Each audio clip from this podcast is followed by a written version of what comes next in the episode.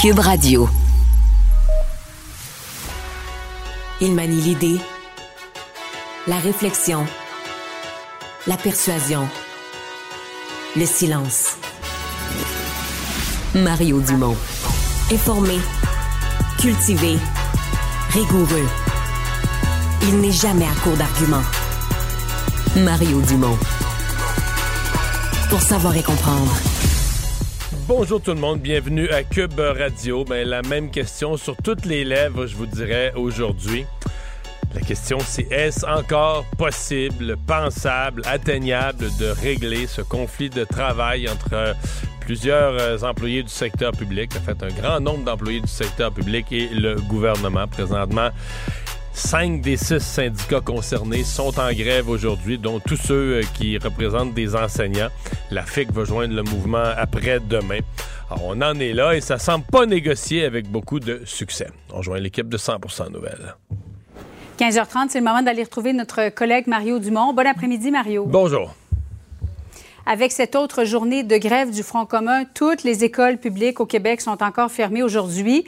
Et c'est une quatrième semaine euh, qui euh, débute aussi pour les enfants euh, dont les enseignants sont affiliés avec la FAE. On va écouter ensemble Mélanie Hubert, présidente de la FAE, et tout de suite après, Sylvain Martel du Comité de parents autonomes du Québec on doit régler avant les fêtes. Ça n'a aucun sens qu'un conflit comme ça perdure.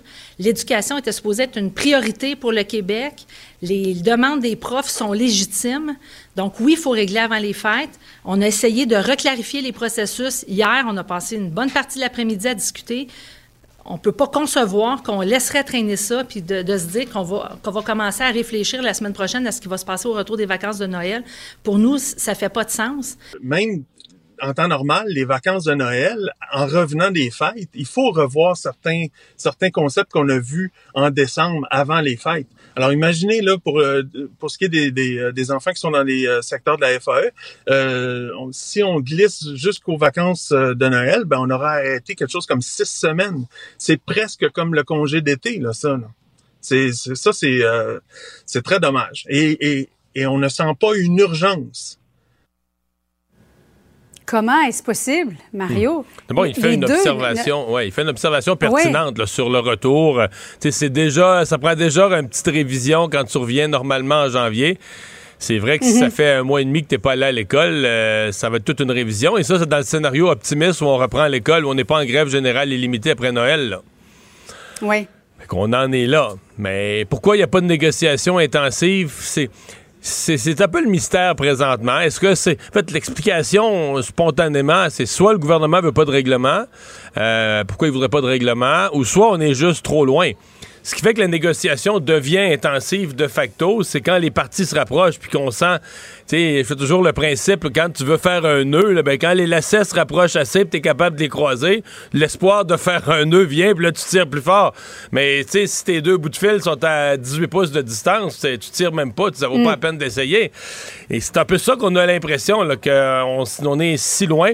En fin de semaine, euh, Madame Hubert de, la, de la FAE racontait que Bon, elle a, elle a cédé sur un point où le gouvernement demandait de la flexibilité, dit que le gouvernement est revenu avec d'autres choses aux tables. C'est-tu vrai? C'est-tu pas vrai? Est-ce que le gouvernement est déraisonnable? Tu sais, nous autres, on, le sait pas trop. Par contre, j'entends Mme Hubert dire euh, les demandes des enseignants sont légitimes. C'est vrai. Les demandes des enseignants sont légitimes. Il mhm. faut les écouter. Il faut leur donner le plus possible. Tu sais, c'est ça une négociation. Par contre, ce à quoi ils sont peut-être pas habitués, c'est que cette fois-ci, le gouvernement aussi a des demandes. Parce que le gouvernement veut améliorer ce qui se passe dans les écoles, veut améliorer ce qui se passe dans les hôpitaux. Et les demandes du gouvernement aussi, ce sont légitimes. Le gouvernement, c'est nos représentants élus. Ils ont le droit aussi d'arriver à des demandes. Et ça, je pense que les syndicats sont moins habitués. Ils sont habitués, eux, ils demandent, ils demandent, ils demandent. Mais mm. plusieurs syndicats semblent penser, en tout cas dans leur langage, que les demandes du gouvernement, elles, sont pas légitimes à la table. Le gouvernement, c'est nos affaires, c'est nos demandes, mais le gouvernement n'aurait pas à leur en demander. Et c'est ça, je pense, ça complique la négociation aussi. Parce que souvent, quand le gouvernement fait des demandes, Julien, on va se le dire, dans les, moi, j'ai suivi les négociations passées. Quand ça brasse de même, ou même des fois avant même la grève, le gouvernement abandonne toutes ses demandes. On va dire, mettons, le ministre de la Santé, il va dire à la présidente ou au président du Conseil du Trésor, et là, moi, faut que tu me changes telle règle, faut que tu me changes telle règle. Mm-hmm. Puis là, dans la négociation, on va appeler le ministre de la Santé, puis on va dire, regarde, là, ton affaire, ça a tout bloqué, négociation. Nous autres, on débloque, puis on, laisse, on laisse tout tomber. Fait qu'on le gouvernement laisse généralement tomber ses demandes. Et cette fois-ci, la CAQ, euh, basée sur les expériences passées, basée sur les problèmes des réseaux de la santé et de l'éducation, on dit cette fois-ci, on cède pas. C'est ça ouais, aussi on veut que la réforme de la santé fonctionne.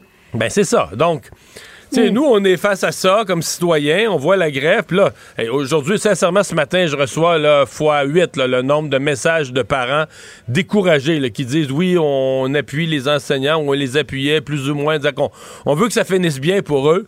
Mais il faut que ça finisse, là, ça se peut plus. Là. Les parents comme décrochent de, de, de- de la Ouais. situation en disant ça se peut plus. Puis surtout, je pense que là, quand ils commencent à entendre parler de rumeurs que ça pourrait se prolonger en janvier, je pense que là, le- le- le- sincèrement, là, ça disjoncte. Là. Et Mario, tu as écrit un papier euh, avant le début de la grève. On va te montrer le titre euh, à l'écran parce que le réseau de la santé, c'est considéré comme un service essentiel. Et euh, tu disais, si l'école était devenue un service essentiel, effectivement, Mario, est-ce que c'est normal si le gouvernement dit euh, l'éducation, c'est une priorité, tout le monde sait qu'une une société mieux éduquée, plus éduquée, c'est une, soci- une société plus riche, que tout a gagné, comment se fait-il que l'éducation n'est pas considérée comme un service essentiel? Un mois d'école cette semaine? Et euh, Monsieur euh, Martel parlait de six semaines, mais si je fais le calcul, mon garçon, moi, la semaine prochaine, ça va faire cinq semaines qu'il n'est pas à l'école, plus deux semaines de vacances, donc sept semaines. C'est vrai que ça commence à, à ressembler aux vacances d'été, là. Non, non, c'est Donc, énorme. six... c'est- c'est- je veux dire, c'est pas croyable. Ouais. Euh, ben, cette question de service essentiel, il faut voir que ça, c'est Ouais. dans nos lois du travail, dans le Code du travail. Présentement, dans le Code du travail, ce qui est prévu, c'est que ce qui est essentiel, là, c'est quand ça touche la santé et la sécurité du, du public. Euh, mais ça, c'est des lois existantes. là. Est-ce qu'on peut les revoir, les repenser? Il est trop tard pour cette grève qui est en cours. Mais dans l'avenir, en tout cas, moi, une des questions que je posais minimalement, pour les enfants en difficulté, pour les enfants fragiles, pour les enfants dont ça compromet l'année, ce qu'il n'y a pas certains groupes. Parce que là, on ferme les écoles complètement. Là, pour tout le monde, enfants handicapés, peu importe, on ferme les écoles. Alors, dans le réseau de la santé, c'est un bon exemple. Il y a toutes des ratios, des pourcentages qui sont prévus, qui ont été établis par le tribunal du travail. Aux soins intensifs et euh, dans les, euh, les urgences, c'est 100 du personnel. Puis après ça, il y a une gradation. Sur les étages, je pense que c'est 80. puis Aux, euh, aux salles d'opération, c'est 70% Donc, il y a une gradation comme ça.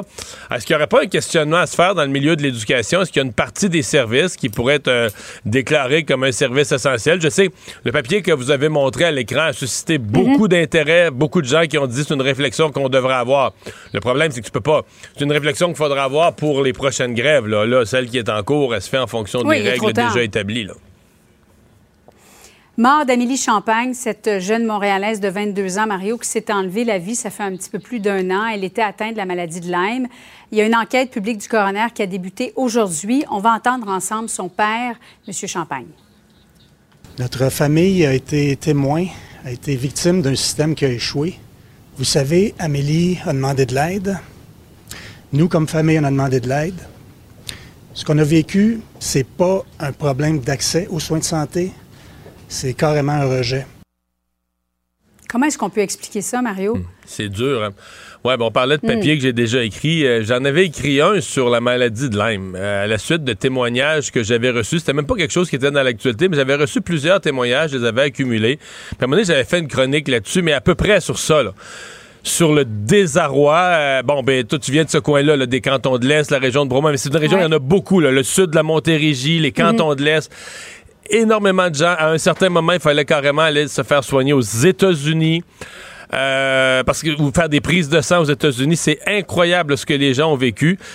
J'avoue que le témoignage de cet homme-là, d'abord, ce qui est arrivé à sa fille, 22 ans, euh, une jeune fille en pleine forme, rayonnante, euh, maladie de Lyme, au point où elle s'enlève la vie d'une façon, euh, tu sais, ça arrache le cœur, d'une façon épouvantable. Euh, alors, il a livré vraiment, comme père, un témoignage avec aplomb euh, sur les faits. Et remarque que depuis ce temps-là, là, il s'est quand même fait des petits bouts. Euh, le ministre de la, la ministre de la Santé a annoncé des cliniques spécialisées.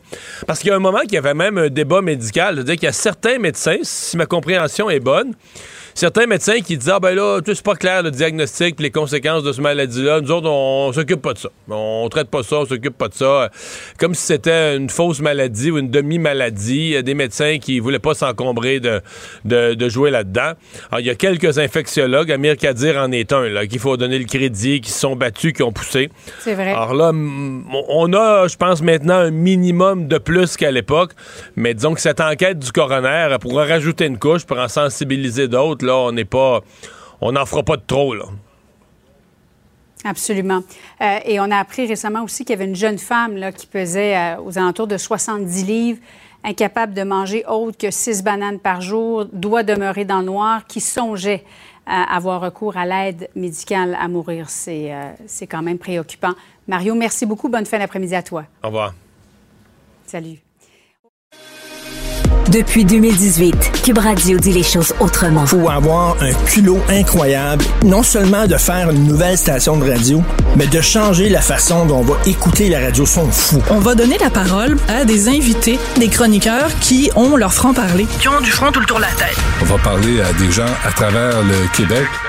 Quand j'ai accepté de prendre la barre de cette émission, on me dit que j'allais avoir une liberté de parole totale. Tu veux rapporter l'actualité quand tu veux comprendre ce qui se passe. Moi, je pense tout le temps qu'on peut discuter de n'importe quoi, avec n'importe qui, n'importe quand, du moment qu'on a des bons arguments. L'information, les entrevues, les analyses, les opinions, des débats. Le but, c'est de vous exposer à différentes idées. C'est un projet qui est emballant, qui est tripant. Une diversité euh, d'opinions. Ah, ça, c'est flamboyant. OK, OK, ben, je retiens ça. Vous êtes présent et je voulais vous remercier d'être à l'écoute de Cube. Depuis 2018, Cube Radio, la référence de l'audio et vidéo numérique au Québec. Mario Dumont. Plus pratique que n'importe quel moteur de recherche. Une source d'information plus fiable que les internets. Pour savoir et comprendre, Mario Dumont. Le gouvernement a fait adopter à la toute fin de la session parlementaire. On a surtout parlé du projet de loi sur la santé parce que celui-là a été adopté avec euh, bon un conflit avec l'opposition. Ça a pris le baillon. Il y a un autre projet de loi qui a été adopté à la toute fin de la session. Celui-là euh, en consensus avec l'opposition. Dans ce temps-là, ça fait peu de bruit quand tout le monde est d'accord. C'est le projet de loi 39. C'est une réforme de la fiscalité municipale. Et ben euh, c'est là-dessus que j'écrivais dans le journal de samedi. Là. Ça permet une espèce de surtaxe sur l'immatriculation qui va être imposée par les villes.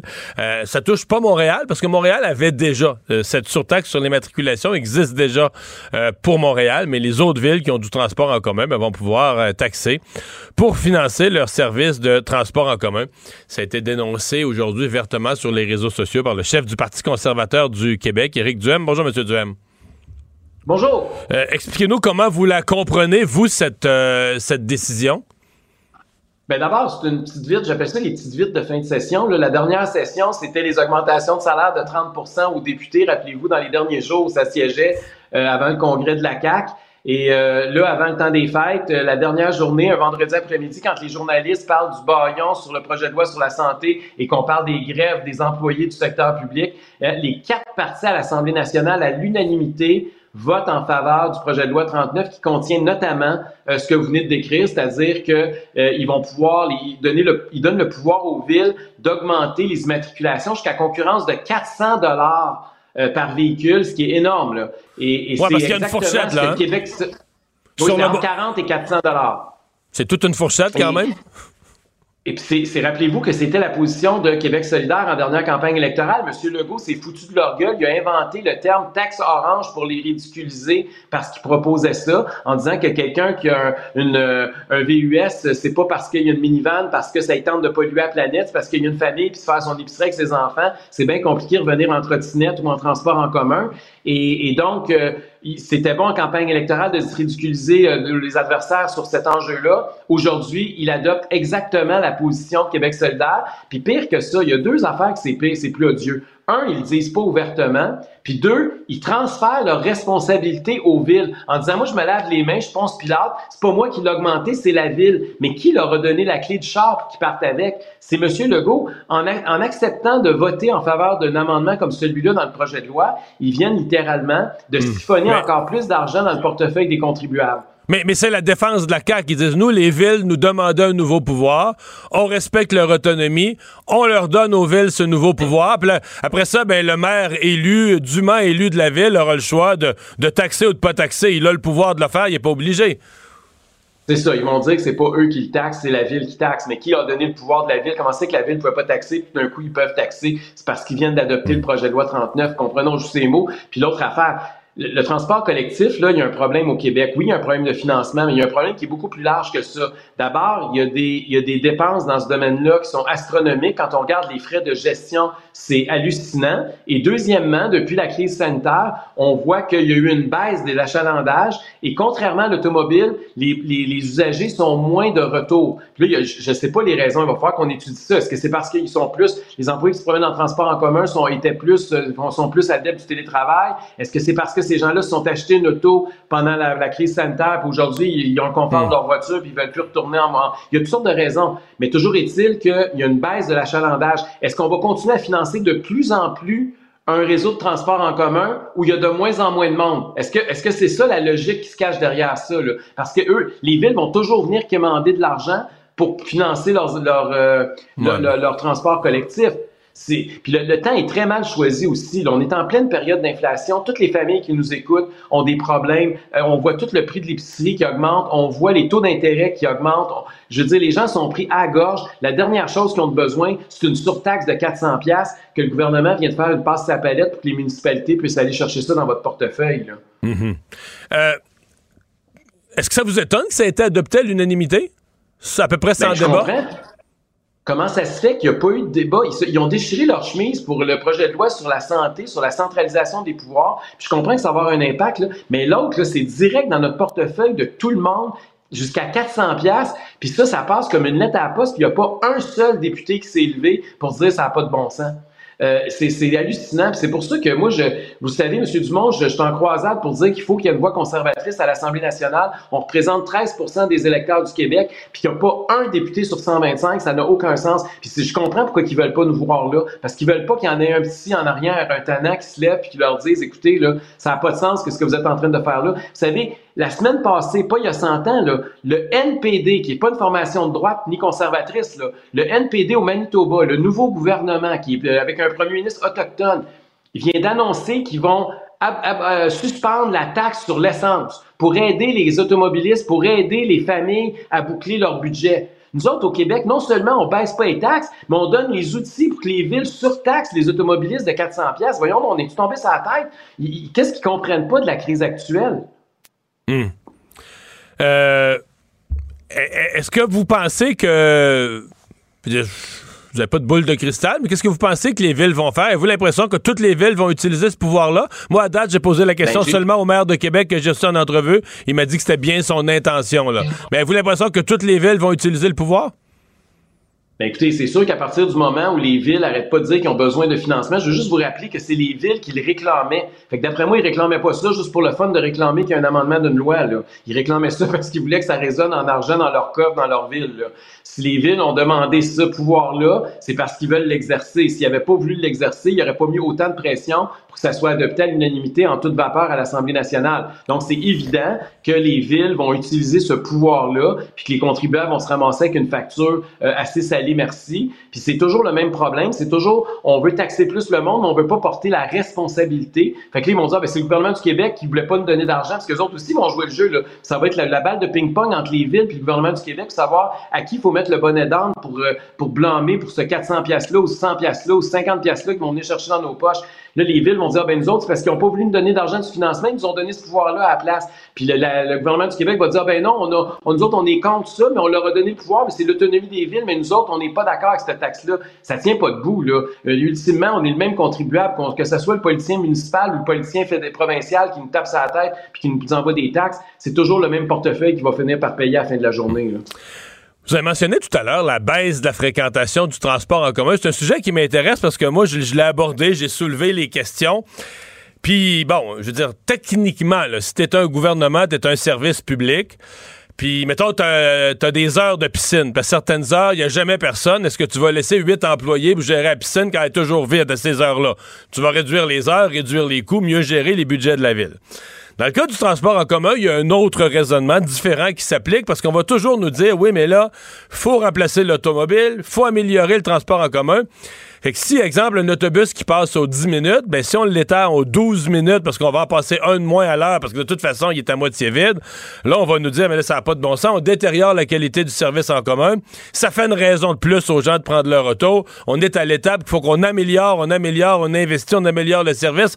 À un moment donné, ça va devenir tellement bon, tellement de confort, tellement de fréquence que les gens vont le prendre. Vous vous situez où sur ce raisonnement-là, vous?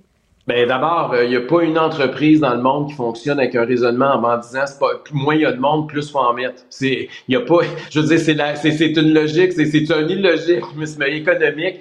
Euh, à partir du moment où il y a moins d'usagers, ben évidemment qu'il faut réduire les coûts. Euh, c'est pas s'il y a moins de monde, c'est il faut il faut s'ajuster là et c'est pas c'est pas vrai que quand même qu'on mettrait des autobus toute la Vous avez, vous avez pas vu le film if you if you build it they will come? Ben c'est ça, on, a, le sait à Québec, on a construit un centre Vidéotron parce que les Nordiques s'en venaient. Je peux vous dire que c'est pas arrivé. Là. Fait que, faut faire attention à croire aux policiers quand ils nous disent que quand ils vont offrir quelque chose, qu'automatiquement euh, il y a quelque chose d'autre qui va se produire. C'est pas toujours le cas. Donc euh, moi je, pense qu'il faut être responsable économiquement. Euh, l'argent public est, compté, il est précieux et il va falloir en, en tenir compte. Et il n'est pas question qu'on continue à mettre de plus en plus d'argent dans un réseau qui est de moins en moins performant. Il, hmm. va falloir qu'on trouve des indicateurs, il va falloir trouver une façon d'attirer le monde ou de réduire les services. Il n'y a pas 50 solutions. Là. Hmm. Je vous amène sur un autre sujet. Euh, quel bilan vous faites de votre session parlementaire? Bien, d'abord, euh, ça a été une session qui, euh, qui a été remarquée beaucoup hein, par les reculs de la CAQ, par les, la descente aussi. On l'a vu aussi, même ça s'est reflété dans les intentions de vote quand je regarde les projets de loi de façon générale, euh, particulièrement les projets de loi, je pense 40, 23, 15, ça veut dire en santé et en éducation, on voit une volonté beaucoup de centraliser euh, de la part du gouvernement, des ministères, des ministres. Euh, je pense que ça va contre la philosophie générale que la CAQ nous avait présentée en campagne électorale. Euh, je pense aussi à la crise du logement. Hein. Rappelez-vous, quand on a commencé la session, c'était le gros sujet sur les lèvres de tout le monde. Euh, on arrive à la fin de la session, on se rend compte que le gouvernement n'a pas adopté son projet de loi. On se rend compte que la construction de nouveaux logements est plus basse que jamais au Québec. On se dirige vers une crise du logement qui va être encore plus grave l'an prochain que celle qu'on a eue euh, lors de la dernière année. Donc, la CAQ a, a empiré la situation. Euh, et, et c'est comme ça dans plusieurs autres domaines. Je vois aussi M. Fitzgibbon qui se promène avec de, de, généreux chèques, notamment pour les usines de batterie à coups de milliards. Même euh, M. Girard qui donne 7 millions de dollars aux Kings de Los Angeles, euh, alors qu'on dit non à, à, développer nos propres ressources naturelles, à exploiter nos hydrocarbures. Donc, c'est un gouvernement qui a une philosophie politique euh, très différente de la nôtre comme conservateur. Euh, je vois qu'en santé, on nous avait promis deux hôpitaux privés en campagne électorale. Euh, plus d'un an plus tard, il se passe absolument rien de ce côté-là. Tout ce qu'on a, c'est un projet de loi, le projet de loi 15, qui va encore plus centraliser les, les pouvoirs, puis qui veut déresponsabiliser les politiciens qui disent ça va être maintenant à l'agence de santé d'être responsable de tout. Nous autres, on n'est pas, on fait, on est juste spectateurs. Donc, on, j'ai pas l'impression que c'est un gouvernement qui est qui, répond à la demande, puis surtout qui, livre la marchandise, qui nous avait promis. Puis évidemment, moi, je suis dans la région de Québec. Là, ici, je peux pas ne pas vous parler de ce qui s'est passé avec l'histoire du troisième lien puis du tramway au lendemain de la défaite cinglante de la CAQ dans Jean Talon.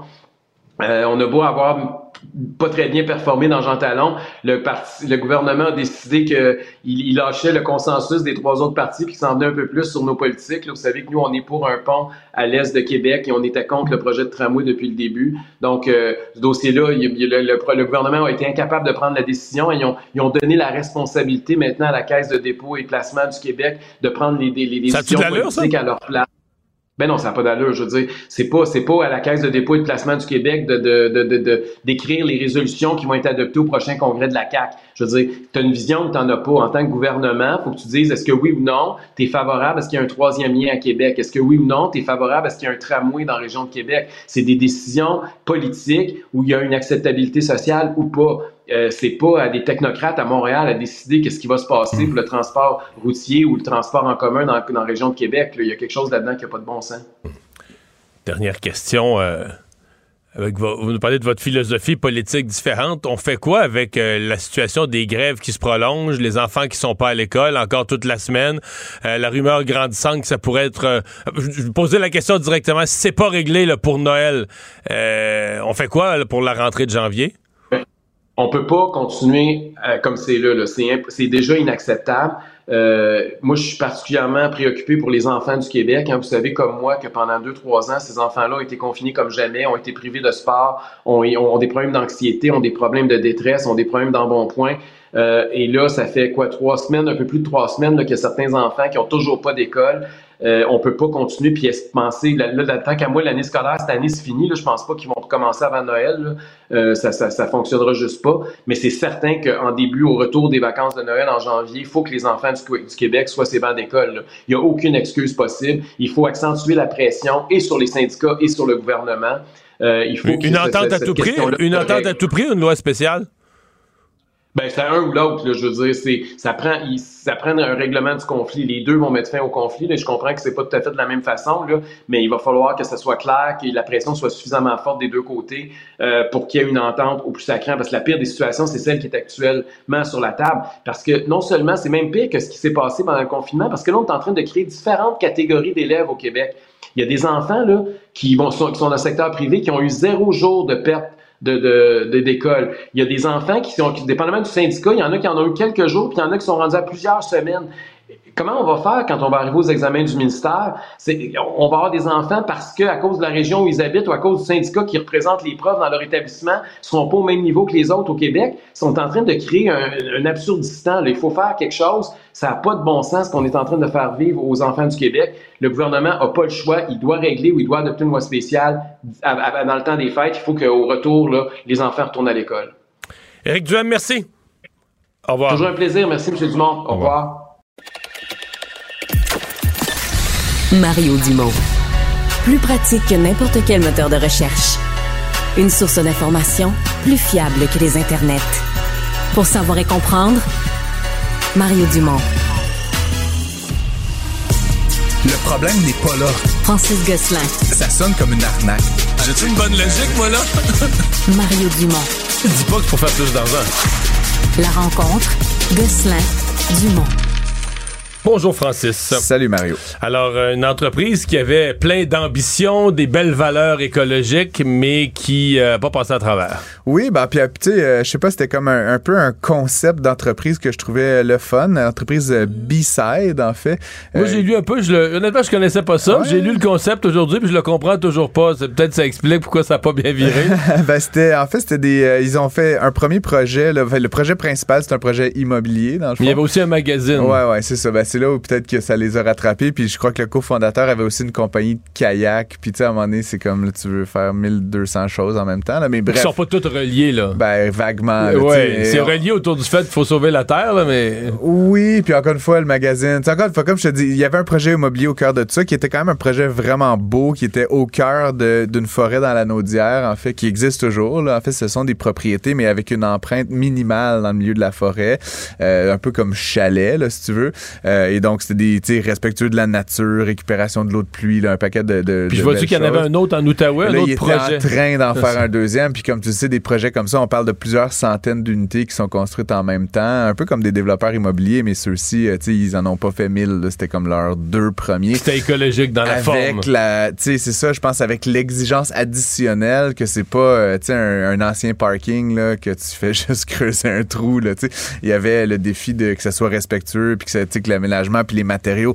Bref, c'est sûr que l'augmentation des taux d'intérêt, l'augmentation des frais aussi d'exploitation, que ce soit les matériaux, la main-d'œuvre, etc., ça faisait en sorte que leur modèle d'affaires marchait tout simplement plus. Puis je pense que tous les autres trucs dont on a parlé, le magazine, les livres et tout, à un moment donné, possiblement que c'était une distraction, puis aussi que c'était peut-être aussi, peut-être même pas des, comment dire, des projets rentables. Tu sais, une fissure dans le panier. Ben, ouais, tu sais, à un moment donné, si tu veux faire de l'immobilier, fais de l'immobilier. Si tu veux faire des médias, fais des médias. Ben, à un moment donné, d'essayer de faire 14 projets en même temps dans des, comment dire, dans des économies différentes, tu sais, parce que forcément, faire un magazine, tu as sûrement droit à des subventions du ministère du patrimoine. tu sais, je, je sais pas trop, mais c'est qu'à un moment donné, c'est pas, c'est pas les mêmes casquettes, c'est pas les mêmes chiffres, puis ben, tout ça les a un peu rattrapés. Euh, je voulais quand même en parler parce que, ben, comme je c'est un beau, beau succès. Mais là, il arrive quoi, là? Ben, c'est des anciens de Sidley, l'agence de pub. Fait qu'il faut dire, tout est très liché, tout est beau, là. Et donc là, leur projet à la Naudière, lui, il va continuer, là. Ce que je comprends, c'est qu'il y a une forme de collectif, là, qui, qui entretient les chemins, là, tout ça. Fait que ça, ça continue. Euh, le projet euh, central avec le magazine Les Livres et le projet de Gatineau, lui, est placé sous la loi des, euh, des créanciers. Puis, euh, il y a entre euh, 10 et 15 millions de dollars là, qui sont dus à différents fournisseurs. Donc, il y en a certainement là, qui vont devoir... perdre de euh, l'argent, ouais, puis on parle quand, autant de fournisseurs, comme je dis, dans le domaine de l'immobilier, des matériaux, etc., que des fournisseurs dans le domaine du papier, de la photographie et de la rédaction de texte. Il y a comme, il y a bien des industries qui sont touchées à différents euh, niveaux. Euh, et donc, euh, et donc, ils vont probablement devoir cesser là, ou mettre vraiment un bémol sur Mais mettons, les chalets dans la Nodière sont pas un actif en garantie. Oui, mais comme je dis ça, je pense que ça va être isolé du part. reste parce que c'est fini, c'est construit. Il y a un genre de copropriété. Là, où- en fait, ce que j'en comprends, là, Mario, faudrait euh, accueillir. Mais en les- fait, ouais, ça, si ça a été vendu à des acheteurs, ça, ça appartient plus. euh, Oui, mais il y avait quelque chose par-dessus, c'est parce que les gens avaient pas le droit de faire ce qu'ils voulaient. Il y a vraiment une notion de préservation de la forêt là-dedans. là. Je pense qu'il y a 900 acres ou quelque chose comme ça qui ont été protégés via le développement immobilier, là, paradoxalement. Euh, mais tu fais pas ce que tu veux. Fait que cette- cette- cet aspect-là, cette business-là collective, elle, elle va continuer à perdurer. Bon. Fait que mauvaise nouvelle euh, économique. Euh, bon, euh, le grand patron de Gildan qui part, ça, ça déstabilise toujours un peu une entreprise. Ben, quand on sait pas les raisons, là, quand c'est comme non planifié. Ouais, ben il est pas parti, il s'est, fait partir. Ah oui, il s'est fait- Ouais, ouais, non, j'avais lu qu'il était parti, c'est ça, j'ai et c'est. Donc, et c'est assez particulier quand même.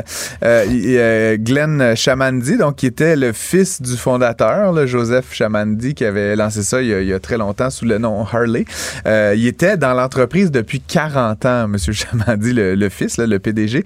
Et il était PDG depuis 20 ans et ils ont donné, on lui a donné comme une heure de préavis, ce qui est quand même un peu sauvage. Tu OK, fait que c'est pas juste qu'il a Euh, pris quelques mauvaises décisions à long non, terme. Ils ont découvert de quoi de grave, là. Non, non, Non? faut- écoute, peut-être, mais ce que j'en comprends, puis différents, euh, différents médias ont rapporté la nouvelle, euh, c'est qu'en fait, il y avait un- une divergence d'opinion avec le conseil d'administration. Donc, c'est le conseil d'administration qui lui a signifié euh, son, son arrêt de sans motif immédiat de travail. Euh, Monsieur Chamandi, donc, a, a quand même une valeur nette là, en action de Gildan de 150 millions, puis il a le droit à un bonus de départ de 20 millions. Donc, ça va, là, va être correct. payer l'épicerie. Mais ce que j'en comprends, c'est qu'en fait, il y avait une divergence sur sa succession, en fait. Euh, et il est là depuis 40 ans, là, donc, Mais, c'est rendu quoi cette entreprise-là? Parce qu'à l'époque, ça faisait des t-shirts. C'est la plus grosse entreprise de t-shirts au monde, je Ah, pense. ouais? Là, oui, oui. Ah, ouais, ce point-là? Euh, écoute, c'est une valorisation boursière de 8 milliards de dollars, puis aujourd'hui, ils en ont perdu un, de ces milliards-là, donc c'est 7 milliards maintenant. Euh, le- le Mais ça grossit si vite. Ah, Moi, je me suis. Regarde, ouais. quand, quand j'étais des jeunes libéraux, ça, ben, c'est très vite, ça fait 30 quelques années. Non, mais on a encouragé ça. C'était comme une jeune entreprise montréalaise en pleine croissance. Ouais, ouais. On faisait faire nos t-shirts là. Maintenant, c'est, c'est, c'est, c'est tout. Puis, tu sais, c'est des vêtements, là. Ils font des, des hoodies, puis toutes sortes de- mais c'est de la guinée, là, comme on peut dire. Là. Pas particulièrement haut de gamme, mais pas bas de gamme non plus. C'est comme le, le T-shirt, là. C'est dans le dictionnaire, si tu mets une photo d'un T-shirt, c'est probablement un Gildan. là. Fait que c'est ça, bref, le, le- et donc là, il s'est fait signifier son départ pour ces raisons-là. Et donc, la personne qui avait été pressentie pour le remplacer était déjà identifiée, là, ce que j'en comprends. Euh, et donc, il va être, il va entrer en, en poste le 2 février. Entre, entre temps, c'est un administrateur de Gildan qui va prendre Hmm. la, la direction. Mais bon, c'est Noël, je pense qu'il n'y a pas des grandes décisions. L'instabilité qui a Euh. été notée sur les marchés boursiers, Ben, si j'ai bien, con- si bien là, compris. là. ça, a- ça fly. C'est comme, puis tu sais, on vend des t-shirts, là, il y a pas des, c'est pas euh, Facebook, là, tu sais, il y a pas des grands mouvements, c'est pas le Bitcoin, c'est assez stable. Puis comme tu vois, là, hier soir, le prix de l'action, euh, dans la journée aujourd'hui, qui a comme euh, fra- frappé un précipice, 12 de baisse dans la journée, là, donc ça, ça fait assez mal.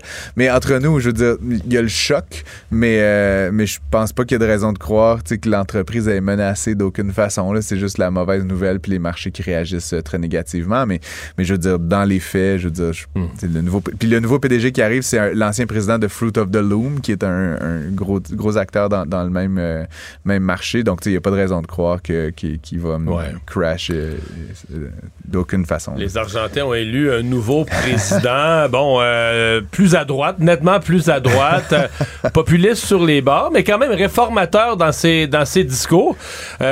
C'est un pays qui a besoin d'être réformé. C'est probablement le pays qui a la pire politique monétaire, la pire politique fiscale.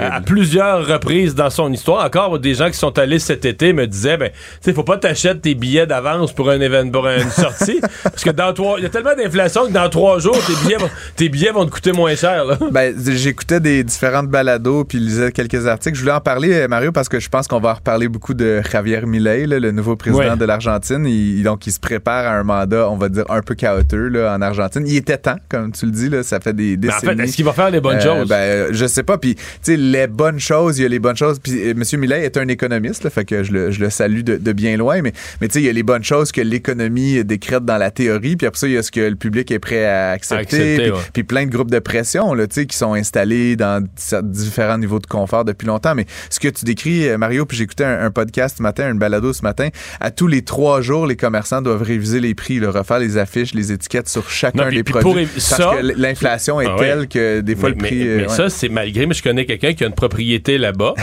puis euh, qui, qui veut quitter, quitter. Mais Mm. tu peux pas la, tu peux pas la vendre puis ramener ton argent. Je pense que ton argent c'est 5000, mettons en dollars canadiens. Là, tu pourrais ramener 5 mettons t'as une propriété de 200 000 pièces que tu vends là-bas. Mais pour ramener ton argent, ça serait à coût de 5000. Ouais, ben c'est ça, exactement. Fait que ça te prendrait Euh, 40 ans. Ça te prendrait 40 ans pour ramener ton montant à la coût. il faut que tu payes ça, les- c'est une faut façon payer les billets d'avion. Oui, mais ça, c'est une façon d'éviter la fuite de capitaux, Ouais, tu comprends, pour protéger. Fait que tu dis la monnaie du pays s'effondre malgré des mesures extrêmes pour essayer de la maintenir artificiellement. Ben, il y a plusieurs raisons à ça. Dans le fond, le, le- le- le gouvernement au pouvoir depuis longtemps, qu'on appelle un gouvernement péroniste, là, qui est l'héritage de, de Juan Perón, Oui. qu'on connaît. On a, t'as vu le film Evita, Evita, sur sa, sa femme aussi, euh, sa conjointe. Euh, donc, euh, Je chanterai pas Don't Cry for Me Argentina. c'est drôle, je faisais la recherche, puis ça m'est venu, puis je chantais ça tout seul dans mon char. Euh, Ah, il est pas trop pour- tard. ça va me payer plus cher. Ah. Mais euh, bref, depuis, depuis, depuis des dizaines de, de- de- de- des décennies, en fait, l'Argentine, c'est- comme un peu quelqu'un qui gagnerait pas bien sa vie, Mario, là, qui gagnerait tu sais, 22 000 pièces par année, puis qui déciderait que lui, il a besoin de se promener en Cadillac puis d'avoir une grosse maison à Outremont. L'Argentine, c'est doté de tous les programmes sociaux, mettons, qu'on a au Québec, si tu veux, mais avec un, un- un- un PIB par capita, donc avec une, une, une, une richesse qui est une fraction de ce qu'on a ici. Donc, ils ont un système euh, d'éducation euh, gratuit et abondant, un système de santé, des pensions gouvernementales. C'est vraiment la totale, mais avec une, économie qui fait à peu près 10 000 US par année, alors que la nôtre est à 35-40 000. Tu sais, Fait qu'ils ont le quart de notre richesse, mais à peu près le même setup, si tu veux, gouvernemental. Donc, M. Millet est élu en disant, grosso modo, je vais couper 10 des 18 ministères, comme on va, genre, limite les abolir. Euh, la education fuera. Je sors le ministère de l'Éducation, je le sors. C'est comme, c'est vraiment euh, et donc, c'est vraiment radical comme posture. Et un des trucs qui est intéressant, dont je te reparlerai certainement, c'est que M. Euh, euh, Millet, pardon, souhaite euh, dollariser l'économie euh, argentine parce que ce que tu décrivais tantôt, Mario, la vente des propriétés notamment, aujourd'hui, si tu es dans des propriétés là, moindrement moyen, haut de gamme, en Argentine, c'est impossible d'acheter en pesos, tu achètes en dollars US. Donc, il y a déjà plein d'activités dans l'économie argentine qui est en dollars US. Ce que dit M. Millet, on va arrêter de se battre contre ça, on va juste Utiliser le dollar, Utiliser le dollar US. pour stabiliser la politique monétaire. Mais ils vont trouver ça rough, là. Ben, rough parce que ben, ça, ça serait faisable. Il y a le Panama qui l'a fait, il y a d'autres Oh, oui. pays Non, mais les premières années, l'adaptation, c'est que tout le monde va se trouver plus pauvre tout à coup. Là. Ça, puis l'autre, euh, ben, puis deux autres choses. En fait, la première, t'as plus de contrôle sur ton taux d'intérêt. Fait qu'aujourd'hui, le taux de la, de la Fed, c'est 5% ben, le taux de l'Argentine, dans ce scénario-là, c'est 5% Mais c'est moins pire qu'une inflation à 100. Parce que, le- 180% là, ou je Ouais, sais mais c'est ça. L'année passée, en 2022, c'était 72% Puis cette année, en cours d'année, il y avait, en milieu d'année, il avait déjà dépassé les 100% Tu dis que ça va finir à 180 Ben, c'est, écoute, c'est- c'est, c'est, c'est, c'est hors de nous, contrôle. autres, nous autres, à 4% M. Maclem capote, faut ramener ça à 2. il perd des sommeils la nuit, etc. Non, non, et donc, c'est le- le- donc, les défis donc, sont ceux-là. Le deuxième défi, c'est qu'évidemment, pour pouvoir euh, garantir que toutes les transactions dans ton économie vont pouvoir se faire dans une monnaie, faut que tu aies cette monnaie-là. Euh, actuellement, il y a personne qui veut prêter de l'argent à l'Argentine. C'est un pays qui était à la limite constamment de la faillite. Tu te rappelleras dans les années 90, le FMI, la Banque mondiale avait dû intervenir. Euh, mais ceci dit, Mario, on estime que les Argentins ont des dollars US. Euh, et c'est comme, un, c'est comme pour plusieurs une forme d'épargne, d'économie, mais genre sous des matelas ou dans des, des, des coffres-forts à la banque. Et on estime que pour que le pays roule rondement, il faudrait environ 40 milliards de dollars US, ce qui est pratiquement impossible pour M. Millet d'aller chercher sur les marchés internationaux, mais qui aurait 200 milliards de dollars en dessous de des matelas, d'oreillers. Et si on force les gens à les sortir? Ouais, mais comment tu veux forcer les gens à sortir quelque chose qui est en dessous de leur oreiller? Fait que il y a tout un jeu, comme je te dis, il y a l'économiste Millet qui a comme des quelques bons instincts, là, avec un peu de vocabulaire radical. Mais après, il y a toute la question psychologique puis de la, volonté du peuple de, collaborer. Euh, Monsieur Millet a été élu au suffrage universel à la majorité des voix, mais en, au Congrès, il y a que 15 des, des, euh, des, des euh, sièges. Donc, ça veut dire qu'il va falloir qu'il se rallie, euh, comme il l'a déjà fait là, avec le centre droit, mais probablement mettre un peu d'eau dans son vin. Puis donc, c'est là où on va voir s'il réussit. Mais pour moi, comme laboratoire, Mario, d'économie expérimentale actuellement, l'Argentine, ça va être fabuleux les prochaines années. Donc, je vous en parle aujourd'hui parce que je vais vous en reparler. Je sais que les gens sont pas nécessairement des grands tripeux d'Argentine, mais du, point de vue économique, pour moi, c'est le pays à, observer dans les, dans les prochains mois, les prochaines années. Merci, Francis. Je t'en prie.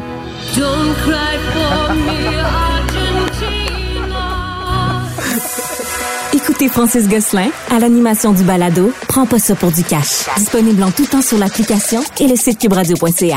La plateforme audio et vidéo où les contenus francophones sont fièrement en vedette. L'exercice lui-même Mario Dumont. va faire sortir plus de vérité sur ce qui s'est véritablement passé à ce moment-là. Gérez donc ça, s'il vous plaît. Isabelle Maréchal. c'est parce qu'à un moment donné, si on paye pas tout de suite, on va payer tout à l'heure. La rencontre, Maréchal Dumont.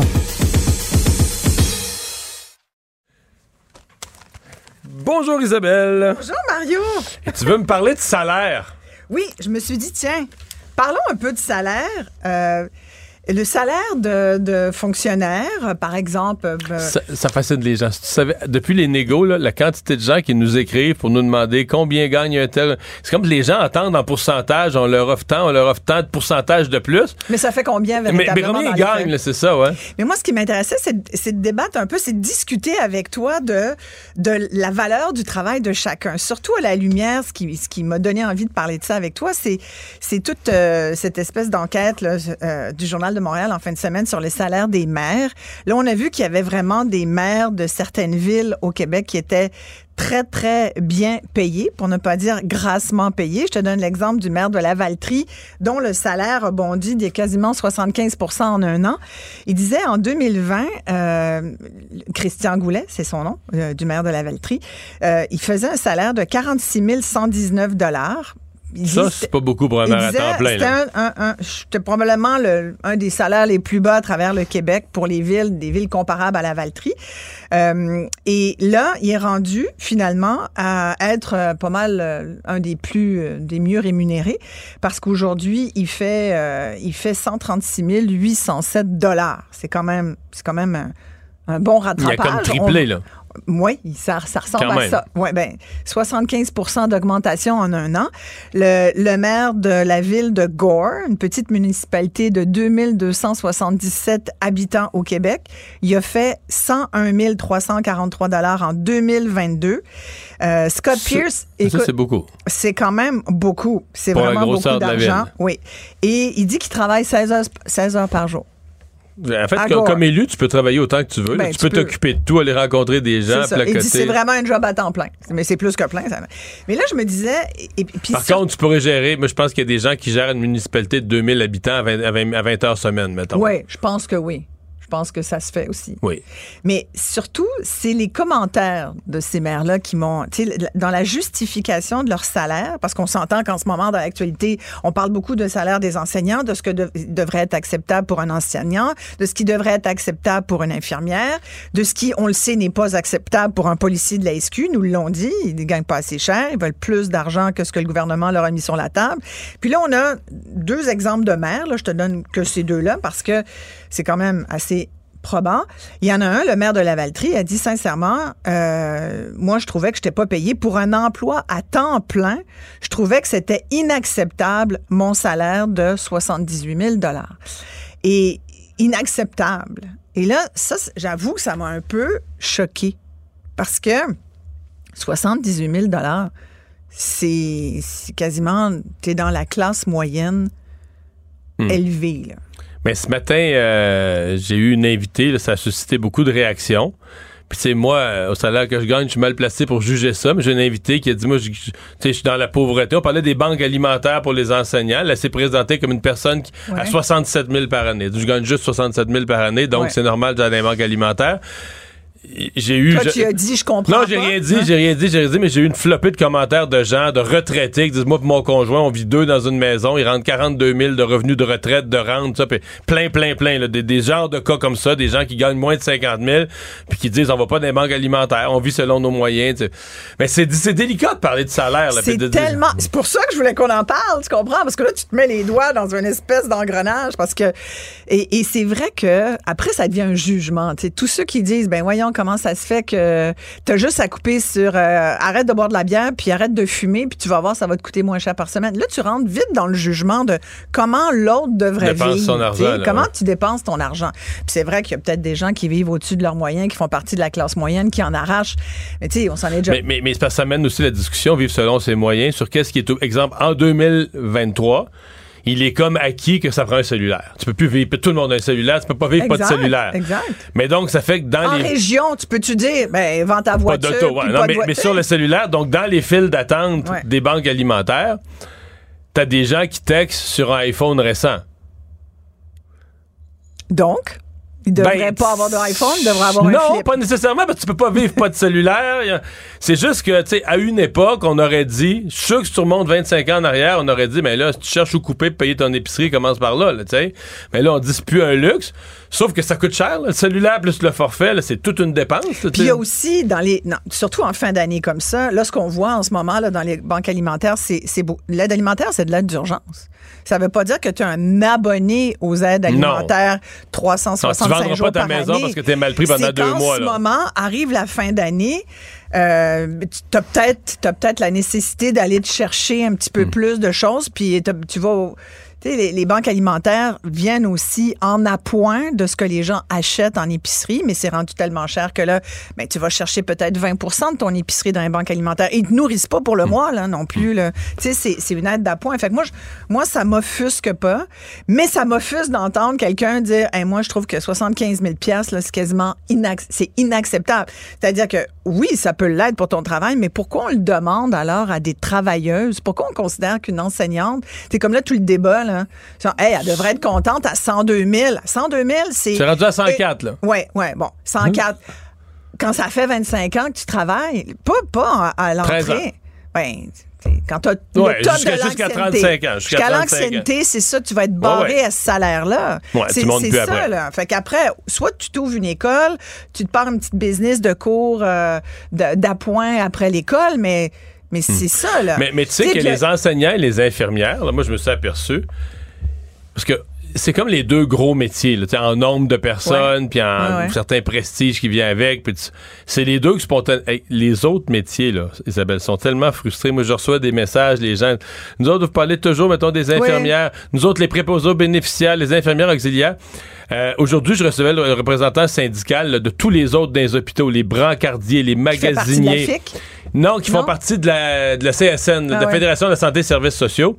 Eux, là, là, en moyenne, là, ça gagne. Les plus hauts salariés de tout ça dans le top là, vont atteindre 49, 50 C'est 000, ça, mais la plupart sont dans le 40. Alors, eux autres, les infirmières, c'est du monde qui gagne deux fois et demi, puis trois fois leur salaire. Ouais. Puis on a l'impression qu'on parle juste des infirmières. Et eux, ils n'ont pas eu de bonus. Ils ont- tout- Tous les bonus que les infirmières ont eu, là, extrêmement payants pendant la COVID, ils les ont pas eu. Là, les primes, eux vont travailler de nuit, vont travailler la fin de semaine.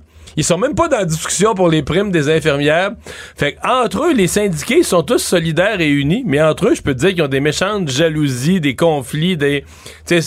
toujours sur ton thème Ah du oui, salaire, le salaire de l'autre, puis là, lui, il gagne Complètement. ci, puis moi, je travaille la nuit aussi, puis. Moi, je pense que c'est l'ultime tabou. Si tu me demandes, le salaire, puis cette discussion, là, je trouve ça génial qu'on en parle comme ça, mais il y a, y a- mais t'en parles jamais dans la société. là. Personne euh, ne dit combien il gagne ou, ou- ou dit jamais la vérité par rapport à son salaire. C'est comme très, très, très intime. C'est plus intime que de dire que de parler de ta vie sexuelle. Les gens vont dire euh, euh, qui, qui sont à la rigueur euh, infidèles ou qui viennent de faire un trip à trois, mais ils diront pas euh, c'est quoi leur prime. C'est comme vraiment.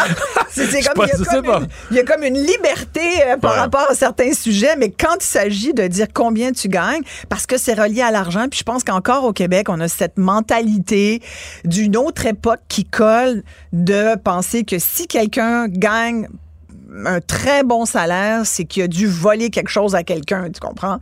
Mais les maires, là, t'as-tu un malaise? Mais- Est-ce qu'on étale ça dans le journal, toi? Mais moi, je dis tant mieux. Écoute, c'est de l'argent public. Complètement. Fait que et- et je, je trouve Je pense ça- que ça intéresse les lecteurs ça aussi. intéresse tellement les lecteurs. En fait, puis- avec un les lecteurs et L apostrophe et lecteurs. Et les, oui, les lecteurs électeurs, Ouais. exactement, les citoyens contribuables. Et, et puis, je pense qu'il y a des postes qui sont... euh, écoute, écoute, le maire de Varennes qui fait 212 000 Ouais, mais là, il est président de parce que là, t'as dit c'est ça. Il est président de l'UMQ, là. Fait que, Mais si- ça si- fait quand même beaucoup, Oui, oui, tu dis, je comprends. Mais, en fait, toutes les maires de banlieue, c'est un peu ça. Là. Ils Ouais. siègent sur la régie de transport, Exact. puis la régie des déchets. puis- Ouais. Fait que s'ils s'ils donnent leur salaire de base de leur ville, c'est pas leur vrai salaire. là. Mais ce qui m'a frappé, c'est que de- dans beaucoup de municipalités, quand même, depuis les deux dernières années, il y a eu un gros rattrapage de faits et que souvent, ben, le citoyen, il est au courant après. Parce que si on y avait demandé, tu sais, il y a ça aussi. Je te parle souvent de la forme, tu sais, des questions Mm. de principe. On en revient à cette hausse de 30% du salaire des députés qui se sont eux-mêmes Mais quand tu regardais les maires, tu disais, ouais, là, les, euh, les députés sont allés rejoindre les élus municipaux qui avaient pris le devant sur eux. Là, parce Ouais. que là, il y a beaucoup de maires qu'on voyait, ils gagnaient plus que des ministres. puis- Ben oui, c'est ça que tu sais que la mairesse de Montréal, que le maire de Québec, que le maire de Laval gagne euh, ce qu'ils gagnent. Moi ça ça me choque pas parce que sincèrement dans leur cas, je comprends qu'ils travaillent 16, ja- 16 heures par jour. Mais ils gagnent plus que- qu'un ministre quand même. Ouais, mais Ils et- voyagent et moins, ils sont oui. toujours dans la même ville, euh, ils font pas le tour du Québec, euh, ils sont pas. Ils sont Non. chez eux tous les soirs. Non, mais regarde, sur les députés, puis, puis même par rapport au premier ministre du Québec, moi, je trouve que le premier ministre du Québec, il, à la rigueur, a quasiment envie de dire, tu vois, François Legault, comme premier ministre, je trouve qu'il gagne pas assez d'argent. Bon, lui, sauf dans son il en a pas besoin. Il en a pas besoin, il est indépendant de fortune, puis, euh, tu sais, c'est comme Catherine Fournier à Longueuil qui a dit, ben moi, cette hausse-là, cette hausse de salaire qui avait été votée, moi, je la Elle la prendrais prend pas, pas. sais, Elle, elle je pense, que c'est 20 000 ou 25 000 qu'elle a, qu'elle a décidé de pas prendre. Et euh, c'est quand même, c'est un geste aussi. Puis elle veut plafonner le salaire des élus parce qu'à un moment donné, ça devient, je pense, c'est la- c'est parce qu'à un moment donné, il y avait une conseillère municipale, t'en souviens, à Longueuil, qui faisait un salaire qui avait Ouais. juste pas de bon sens. Fait, fait ça reste, il faut. Mais ils travaillent fort, ils ont siégé jusqu'à 1h du matin dans le dossier des, des, des chevreuils. Là. Ouais, non, mais écoute. Je pensais que tu allais me parler du baillon de- sur la Non, réforme non, de la santé, parce que non, autres non. aussi, ils ont, ils ont passé Oui, une nuit blanche la en nuit, fin de semaine. Mais, mais oui, c'est des jobs extrêmement prenants. Je veux dire, toi, tu l'as fait. Tu sais, Écoute, tu étais chef de parti, tu étais chef de l'opposition. À un moment donné, t'a- t'arrêtes jamais. C'est une job plus que temps plein. tu sais. Mais euh, quand même, tu, tu dois être redevable. Euh, D'abord, un, il faut que ça soit public. Deux, il faut aussi se comparer. Puis il y a des époques comme celle qu'on vit en ce moment où je trouve ça délicat de se, de se donner des, des salaires comme ça. Puis comparativement, justement, à, ce qu'on discute là, depuis plusieurs semaines sur les salaires des enseignants et puis des... Puis là, je t'ai même pas parlé des restaurateurs. Les restaurateurs qui, aujourd'hui encore, sont sortis dans les médias pour dire à quel point ils voyaient pas le bout du bout puis ils se demandaient comment ils allaient être capables de rembourser ces aides qu'ils ont eues, les aides COVID, les prêts COVID, comme beaucoup d'entreprises de PME. Le fédéral avait donné euh, euh, 40 000 dollars euh, au fédéral, 20 000 au Québec. Là, il faut que tu rembourses une partie. Si tu, ça devait être le 31 décembre, mais ça a été reporté au 18 janvier. Moi, je pense qu'il faudrait que le fédéral, s'il voulait se faire un petit peu de capital politique, Justin Trudeau, il devrait là, reporter ça peut-être au 31 Ouais, mars. Je pense qu'il n'y aura pas le choix. J'espère il qu'il va le faire. moi, je parce que connais là, plein de monde qui Il est espère en train ça. d'étouffer des commerces. Là. Mais ils pourront juste pas. Puis, mais il y a quand même un avantage. À, je sais pas comment ils vont le décider. Moi, je dirais, regardez, c'est pas, c'est plus le 18, ça va être le 31 mars. Juste donner de l'air au monde. Les restaurateurs disent là qu'ils ont beaucoup moins de. Les traiteurs, on l'a vu aussi ces jours-ci. Les traiteurs disent beaucoup moins de commandes que dans les temps des fêtes habituels. Les restaurateurs le disent. Les gens viennent moins manger Ouais, au restaurant. Puis je vais te dire quelque chose. cher. Tu sais, je t'ai dit là, que j'allais manger avec ma gang euh, au restaurant. Ouais. Écoute, arrive, j'arrive pour. Je reçois la machine pour payer. Moi, j'ai de la misère avec le pourboire. Moi, sincèrement, le pourboire, j'aimerais bien qu'on me le mette dans le prix. Parce que moi, j'ai bien ça calculé. Je trouve ça pénible. Généralement, ça ils te l'offrent, là, 20, 22 ou 25% ils te l'offrent. C'était pas 15?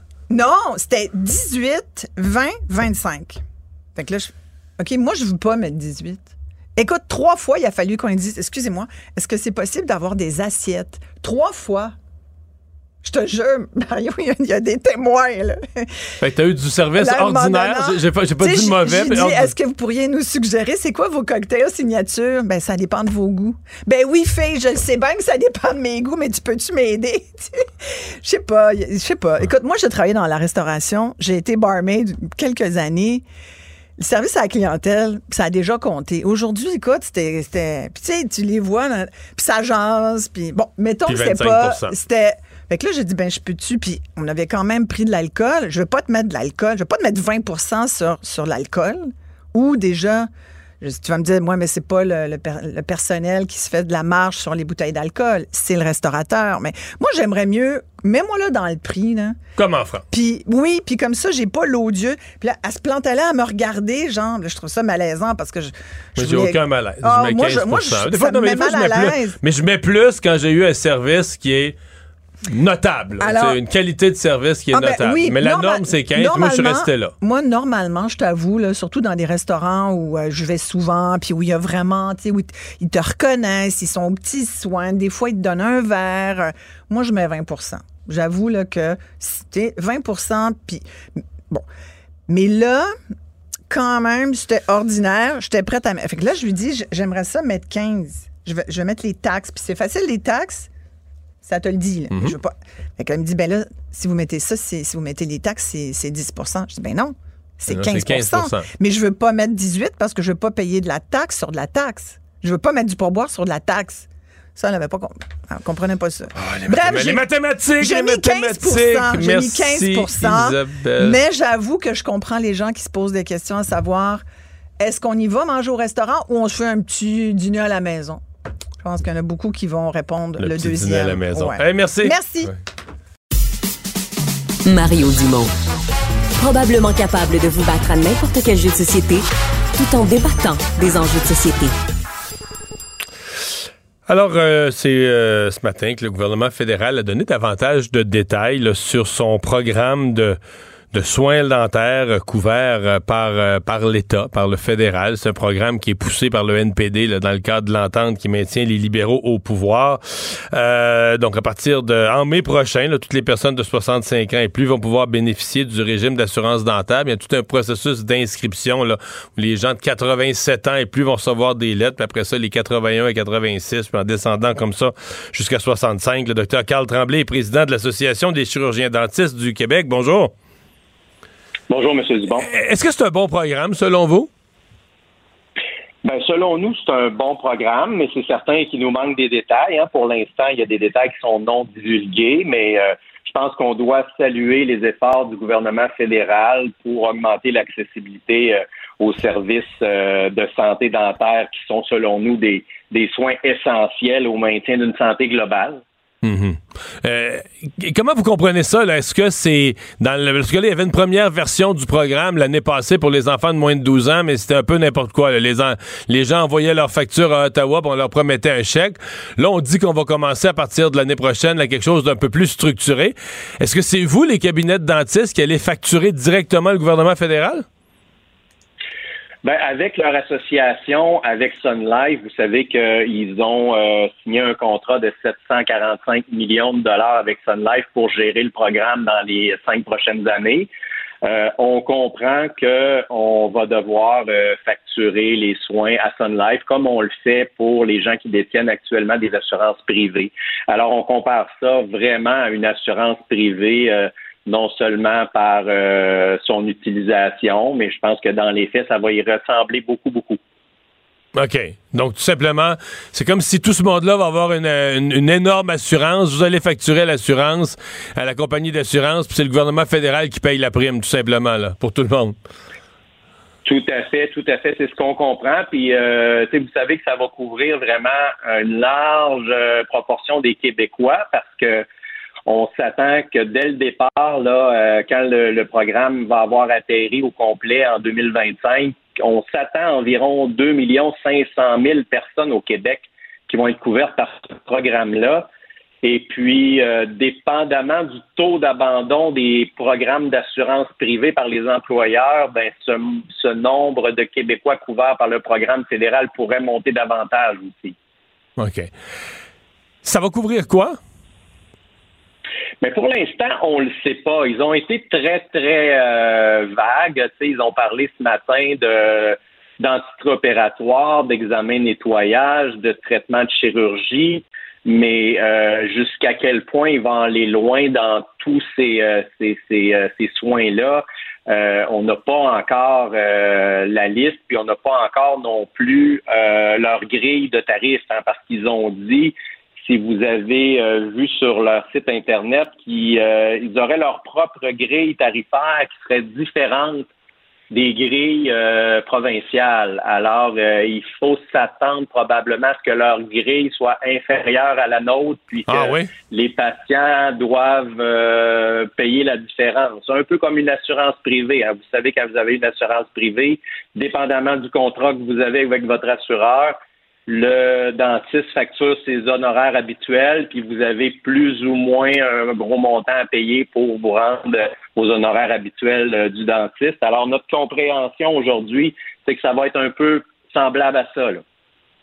Ça pourrait, euh, par, exemple, des choses de base comme le nettoyage, ça pourrait couvrir un par année, deux par année. Est-ce que ça, c'est établi?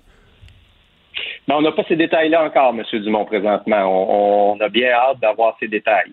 OK donc on, a un processus d'inscription des gens selon l'âge, mais on n'a pas encore trop clairement euh, un protocole de qu'est-ce qui va être couvert ou pas. Exactement. Puis on va avoir aussi un processus d'inscription pour les dentistes, hein, parce que les dentistes vont être libres d'y adhérer ou pas. Et puis, euh, il commence dès ce soir, euh, pendant que je vous parle, il y a une première séance d'information pour les dentistes pour leur en dire un peu plus. Et il y a d'autres séances d'information demain là, pour euh, donner un peu plus d'informations sur le processus d'inscription que les dentistes devront suivre aussi pour adhérer au programme. Est-ce que tous les dentistes vont le faire ou est-ce que certains dentistes pourraient dire, comme vous dites, c'est s'ils payent moins que le gouvernement du Québec, qui j'ai déjà entendu des dentistes chialer que c'est déjà pas une couverture, ça, ça paye déjà pas un montant raisonnable compte tenu des frais de cabinet. Est-ce que certains dentistes pourraient dire, je m'en compte pas de ça? Ben, Étant donné qu'on va avoir le droit de facturer nos honoraires habituels, ben je pense que la majorité des dentistes euh, vont probablement y adhérer. Ce qui m'inquiète, c'est les dentistes en région éloignée qui sont déjà débordés, qui refusent déjà des patients. Ben, ce serait euh, vraiment surprenant que ces gens-là soient capables d'accueillir une clientèle supplémentaire. Mais on espère à ce moment-là que le gouvernement du Québec va répondre à nos demandes d'action pour s'assurer une meilleure répartition géographique de nos dentistes présentement, parce qu'on pense qu'il manque pas de dentistes au Québec, M. Dumont, mais qui sont mal répartis sur le territoire. Et on a euh, présenté des solutions au gouvernement euh, du Québec pour augmenter euh, une meilleure distribution géographique. On est toujours en attente du gouvernement du Québec à ce niveau-là. Alors, on espère vraiment qu'ils vont agir parce qu'on voudrait que les Québécois qui habitent dans les régions comme la Gaspésie, euh, la Côte-Nord, la Bitibi-Témiscamingue puissent avoir accès à ce programme-là. OK. Dernière question. La, un, jour, un jour, leur but, c'est de couvrir tout le monde, mais la clientèle qu'on introduit, il y avait les enfants, ça c'est déjà fait, mais la clientèle qu'on introduit, les 65 ans et plus, est-ce que ce sont des gens, une grosse clientèle pour les dentistes? Des gens, par exemple, est-ce qu'il y en a une forte proportion dont on peut penser qu'ils se, se privent de soins dentaires qui seraient nécessaires pour la question d'argent? Euh, comment vous voyez que la, mesure va influencer le, comportement, les soins de cette clientèle-là? Ben, je pense que ça va aider beaucoup cette clientèle-là parce que de ce qu'on comprend au Québec, en général, nos retraités ne sont pas très riches. Et puis, euh, on sait maintenant que on vieillit avec nos dents naturelles. Alors, les gens de plus de 65 ans, maintenant, en majorité, ont leurs dents naturelles. Alors, ils ont besoin de soins dentaires réguliers. Et je pense que ça va bénéficier à ces gens-là pour maintenir une meilleure santé globale et euh, avoir une accessibilité accrue. Bien, on va surveiller euh, tout ça. Merci beaucoup d'avoir été là. Ça me Au fait revoir. plaisir, M. Dumont. Au revoir. Au revoir. Il nage avec les mots des politiciens comme un poisson dans l'eau. Mario Dumont. Pour savoir et comprendre. Cube Radio. Un adolescent de 17 ans poignardé. Une autre femme assassinée. Il est visé par des allégations d'inconduite sexuelle. Les formations politiques s'arrachent le vote des familles. Comment faire fructifier votre argent sans risque? Savoir et comprendre les plus récentes nouvelles qui nous touchent. Tout savoir en 24 minutes. Avec Alexandre Morin-Villouellette et Mario Dumont. En manchette dans cet épisode de négociation du secteur public, des parents réclament un retour en classe tandis qu'on semble assez loin d'une entente. Ottawa va de l'avant avec son régime fédéral de soins dentaires, assurance pour les aînés entre autres, qui arrive très bientôt. Greg Fergus, le président de la Chambre des communes, acceptera de partir si son départ est voté, ce qui pourrait survenir sous peu. Et l'immunité présidentielle de Donald Trump pourrait être débattue devant la Cour suprême américaine. Tout savoir en 24 minutes. Tout savoir en 24 minutes. Bienvenue à Tout savoir en 24 minutes. Bonjour Mario. Bonjour. Là, on a des nouvelles de dernière heure sur ces négociations dans le secteur public. Ça a soufflé le chaud et le froid là, aujourd'hui. Là. Des moins bonnes nouvelles, des meilleures nouvelles. Ben, commençons au départ par les moins bonnes. Euh, la Fédération là, autonome de l'enseignement, la FAE, ce matin, de par la bouche euh, de sa présidente Mélanie Hubert, dit que une, un règlement cette semaine semblait très peu probable. C'est la première nouvelle Ben, qui en était fait, tombée. elle a dit que samedi, fin d'après-midi, il y a eu une séance de négociation, puis le gouvernement a amené des nouveaux points, puis ça a reculé plutôt que d'avancer durant la fin de semaine. Ouais, et là, elle disait, euh, Moi, j'étais découragé, j'avoue. Ouais, elle, elle affirme qu'ils ont fait plus de concessions au niveau de la flexibilité du travail, ce qui est demandé depuis un bon moment par François Legault, entre autres, pour assigner les classes, par exemple, plus tôt dans l'année et, et autres modalités comme celle-là, plus flexibles. Et là, elle affirme, là, Mme Hubert, que la FAE fait des concessions là-dessus, mais qu'on en a demandé encore d'autres par-dessus. Sur d'autres choses. Sur d'autres choses, puis que ça, ça aurait fait reculer les négociations. Elle qui estimait ce matin que c'est à peine 50% du terrain là, qui a été parcouru pour en arriver à une entente. Ce qui a fait en sorte ben, qu'on a vu directement par la suite ben, des comités de parents, entre autres Mélanie Aviolette, qui est la présidente de la Fédération des comités de parents du Québec, faire une sortie aujourd'hui pour réclamer qu'il y ait retour en classe des enseignants, pas au moment où il va y avoir la conclusion complète, signature d'entente collective, mais plutôt avant. Elle dit qu'il faudrait qu'il y ait un moyen que les enseignants retournent en classe pendant que c'est presque réglé, qu'il reste quelques petits détails, qu'on continue à négocier ça, raison. mais que les enseignants soient quand même de retour dans les classes. Et là, il y a quelques minutes, Sonia Lebel dit négociation avec la FAE, c'est sur, euh, sur X, sur Twitter. D'importantes discussions ont eu lieu et nous avons maintenant sur la table les éléments essentiels pour nous entendre. Malgré certains écarts, nous entrons dans une phase cruciale, ce fameux crunch. Nous entrons dans une phase cruciale qui nous permettra d'entrevoir une entente au bénéfice des élèves et des enseignants. Donc, euh, c'est vraiment là, le message de Sonia Lebel. C'est, la première fois qu'elle prend la parole pour parler d'une phase cruciale de négociation. Elle avait dit quelques minutes avant, attention, là, malgré ce qui est véhiculé, j'assure aux Québécois que les équipes de négociation du gouvernement ne ménagent aucun effort aux tables. Les discussions se déroulent, bon, 24 heures sur 24, 7 jours sur 7 en continu, à tous les niveaux avec tous les syndicats. Ça, il y a un écart à ce que disent les syndicats et ce que dit le gouvernement là-dessus. Mais phase cruciale avec la FAE, en tout cas. Phase cruciale, moi, euh, dans mon langage à moi, ça veut dire que dans 24 heures, on a une entente. Je suis peut-être trop optimiste, mais quand on me dit ça, nous avons sur la table les éléments essentiels. Nous entrons dans une phase cruciale.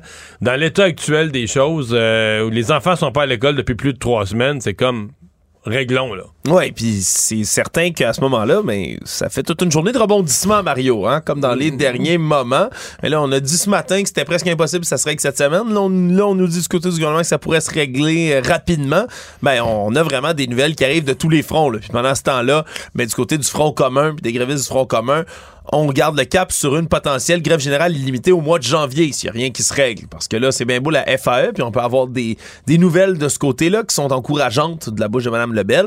Mais reste que le Front commun, lui, ça n'a pas l'air de bouger fort. Non, non, non. Le Front commun, non. Par contre, euh, les enseignants, ce matin, il y avait une manifestation des enseignants, l'autre syndicat d'enseignants, la, la FSE, qui est affiliée à la CSQ, et eux euh, disaient carrément, euh, là, c'est la composition de la classe là, qui est le gros enjeu, puis euh, semblait pas avoir les avancées là-dessus, ça, ça semblait être le, gros sujet qui créait de la frustration ce matin. Oui, parce que pour l'instant, c'est beau, c'est beau, puis ça serait bien, évidemment, que la FAE finisse par régler, puis peut-être régler plus rapidement que le Front commun. Mais il reste un problème, Mario, qui va être, lui, complètement entier au mois de janvier si on n'a pas d'entente avec le Front commun.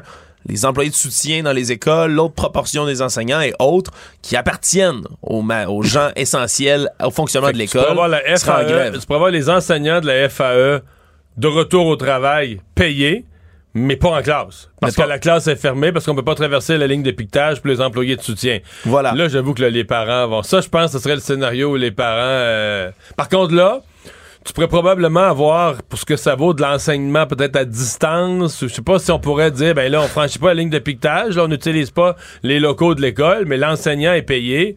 Euh, les enfants ont des besoins. Euh, D'après moi, on pourrait faire de l'enseignement à distance. Fait qu'encore une fois, ce sera à suivre, Mario, là, des rebondissements comme d'habitude dans le milieu des négociations publiques. Aujourd'hui, on n'est toujours pas fixé. Sinon, c'est aujourd'hui que le programme fédéral de soins dentaires va être euh, étendu, va commencer à s'étendre auprès des Québécois et des Canadiens à faible revenu, ainsi que ceux qui ont plus de 65 ans. C'est une annonce qui a été faite par le gouvernement Trudeau aujourd'hui. Et donc, ce sera soit en partie, soit totalement remboursé par les fonds fédéraux au moment où on ira s'inscrire. C'est toujours là que ça me fait sourire, Mario, parce que c'est c'est l'inscription habituellement là, dans tout ce qui est organisme gouvernemental, services publics et autres qui peut devenir assez compliqué. Pour l'instant, il n'y a pas état de problème. On dit que c'est téléphoner à Service Canada ou faire une demande d'adhésion et les gens n'auront qu'à répondre à quelques questions. C'est ce qu'on assure du côté des services fédéraux. Il y a toute une procédure, mois par mois, où on entre des gens là, dans le système par leur groupe d'âge. Exactement. Là, à partir de ce mois-ci, donc de décembre 2023, c'est les personnes âgées de 87 ans et plus. Janvier 2024, on va être à, des 77 à 86, 72 à 76 en février, en mars 70 à 71 ans, la catégorie de, de deux ans seulement. Puis ceux de 65 à 69 ans, ce sera en mai 2024. Puis d'ici là, on assure qu'il va y avoir des portails de demandes en ligne aussi qui vont être mis en place pour cette mesure-là. Ça couvre quand même beaucoup, beaucoup de services euh, dentaires, peut-on dire, Mario. Ça va là du détartrage, le nettoyage, les radiographies, les plombages, traitement de canal, prothèses, chirurgie buccale, etc. Tout ça va Par contre, on sait pas. euh, on a fait une entrevue aujourd'hui avec euh, le représentant des chirurgiens dentistes du Québec. On sait pas, par exemple, les nettoyages. Est-ce que c'est un ou deux par année? Euh, Est-ce que c'est couvert à 100% Est-ce que c'est une partie? Est-ce qu'on va donner un montant pour toutes ces procédures-là, mais que le dentiste lui va charger plus cher que ça? Ça couvre pas son plein montant. Donc, le citoyen devrait compléter. Donc, ça, ça paierait une partie, mais pas tout. Il reste... il reste du flou. Il n'y a pas de flou. Le processus d'inscription, lui, est clair, là, pour... mais il y a du flou sur qu'est-ce qui va être vraiment remboursé et dans quelle proportion. Ouais, les proportions de remboursement, ce qu'on sait pour l'instant, c'est en fonction du revenu familial net ajusté, moins pour les personnes âgées. là. Ça, c'est quelque chose qui est plus flou exactement. Qu'est-ce que ça va correspondre? Mais par exemple, un revenu familial net de 70 000 et moins, c'est 100% qui est couvert, là, complètement. Si c'est entre 70 000 et 80 000, on tombe à 60% 80 000 à 90 000, 40 par exemple, là, de la couverture qui va être assurée par les frais fédéraux. Donc, c'est une mesure quand même qu'on attendait du côté des, libéraux, euh, qui avait été beaucoup poussée aussi par le NPD, hein, qui était derrière, entre autres. C'était une des, ententes là, qui les raccrochait avec les libéraux depuis ce temps-là. Donc, voilà, une nouvelle mesure qui va rouler progressivement comme ça dans le reste du pays. Actualité. Tout savoir en 24 minutes. Alors que ça avait été annoncé au mois de mai dernier par Pascal Saint-Onge, qui était à ce moment-là ministre du Sport. Il n'y aura pas de commission d'enquête publique sur les abus dans les milieux sportifs. C'est plutôt une commission indépendante, le modèle qui va être retenu par sa successeur, la ministre actuelle des Sports, Carla Qualtrough, qui en a fait l'annonce aujourd'hui. Donc, c'est un modèle qui, dit-on, va s'apparenter à celui qu'on utilise pour la commission Vérité-Réconciliation auprès des nations autochtones, des Premières Nations du Canada. On dit du moins de la bouche de la ministre Qualtrough, que ça va être plus sécuritaire pour les victimes, un peu moins rigide sur le plan juridique. Mais pourtant, c'est ce qui avait été réclamé depuis là, le début de ces scandales. Au début à Hockey Canada, puis on s'en est bien rendu compte dans les autres fédérations sportives canadiennes de toutes sortes d'abus sexuels, entre autres, qui ont été commis sur des années. Le fait qu'il n'y ait pas d'enquête publique, mais il y a des gens qui risquent de grogner quand même, parce que ça va, ça va changer. Ouais, quand même que ça avait été promis. euh, c'est le genre d'affaire où. euh, moi, je dis pas que je suis en désaccord parce que moi, les enquêtes publiques, j'avoue qu'on en a vu quelques-unes. C'est long, euh, pénible, énorme, là, je veux dire, mais il reste que euh, une fois que ça a été promis, là, tu sais, c'est pas le genre d'affaire d'habitude que tu promets, elle va vite, puis après ça, tu changes d'idée. Euh, c'est ça qui va décevoir. Maintenant, est-ce qu'on aurait voulu, je, je- peut-être qu'on aurait permis à des gens de siéger à huis clos, mais tout ce qui est abus sexuel, Est-ce que tout le monde veut raconter ça? Parce que là, une commission d'enquête publique, c'est genre commission Charbonneau, c'est en pleine télé? Oui, c'est, c'est pour ça que du côté de Mme Coltrane, on dit que ça va être plus facile à ce moment-là pour les victimes. C'est un peu moins rigide. On va être capable de les entendre avec des huis clos ou de censurer des noms, par exemple, ou de faire des témoignages anonymes qui pourraient revenir. Parce que là, c'est plus juste le hockey. On se souviendra par contre, ça a commencé comme ça, là, le réseau sportif TSN qui avait apporté cette histoire d'une jeune femme qui disait avoir été violée par un groupe de joueurs d'équipe Canada junior. Puis là, ça s'est répandu après le soccer, gymnastique, escrime, boxe, toutes sortes de fédérations sportives canadiennes qu'on s'en s'est bien rendu Ouais, compte ouais. qu'il y avait une culture du silence assez spéciale. Merci. Puis tout ça, à Hockey Canada, ce qui avait été démontré, puis c'est peut-être plus là que l'enquête publique aurait été nécessaire. C'est peut-être plus particulièrement au Sur niveau Hockey Canada, d'Hockey Canada, qui est un organisme qui avait des fonds, deux fonds. Là. Quand on s'est rendu compte euh, qu'il y avait deux fonds un peu pour ça. partagé parce que je sais que sais, pour une société, comme on dit, il faut, faut, faut aller au fond des choses, euh, aller vider le puisard. là, on a toutes sorties des expressions, mais mettons Hockey Canada. là. Pour peu qu'on a foi, là, écoute, tout le monde a été changé, on a remplacé des gens, il y a eu un grand ménage. Euh, pour peu qu'on a foi que ce qui a été. Je veux dire, si tu vas rebrasser. Tu sais, mettons, on faisait une commission d'enquête publique. Ça veut dire que tu vas rebrasser en 2000, mettons, 25. Parce que là, ce sera pas demain matin, ça sera en Non, c'est long. Tu vas brasser en 2025 des affaires peut-être qui sont arrivées 10, 15, 20 ans avant, dont les administrateurs, il y en a plus vraiment qui sont là.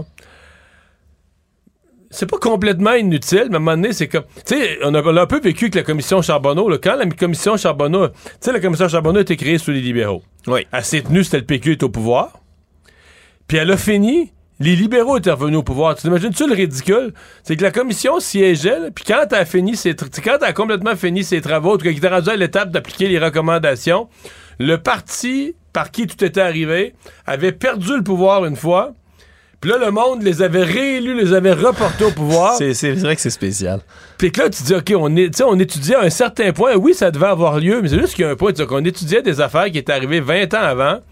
Puis là, par le temps que tout ça se passe, tu dis, OK, on, on a changé le gouvernement, on les a mis dehors, on les a réembauchés, on les a remis au pouvoir. Euh, c'est c'est toujours ça qu'une commission d'enquête publique, c'est tellement long, c'est tellement lent. Tu te dis, ouais, à un moment donné, le jour que tu reçois les conclusions, sont-elles toujours d'actualité?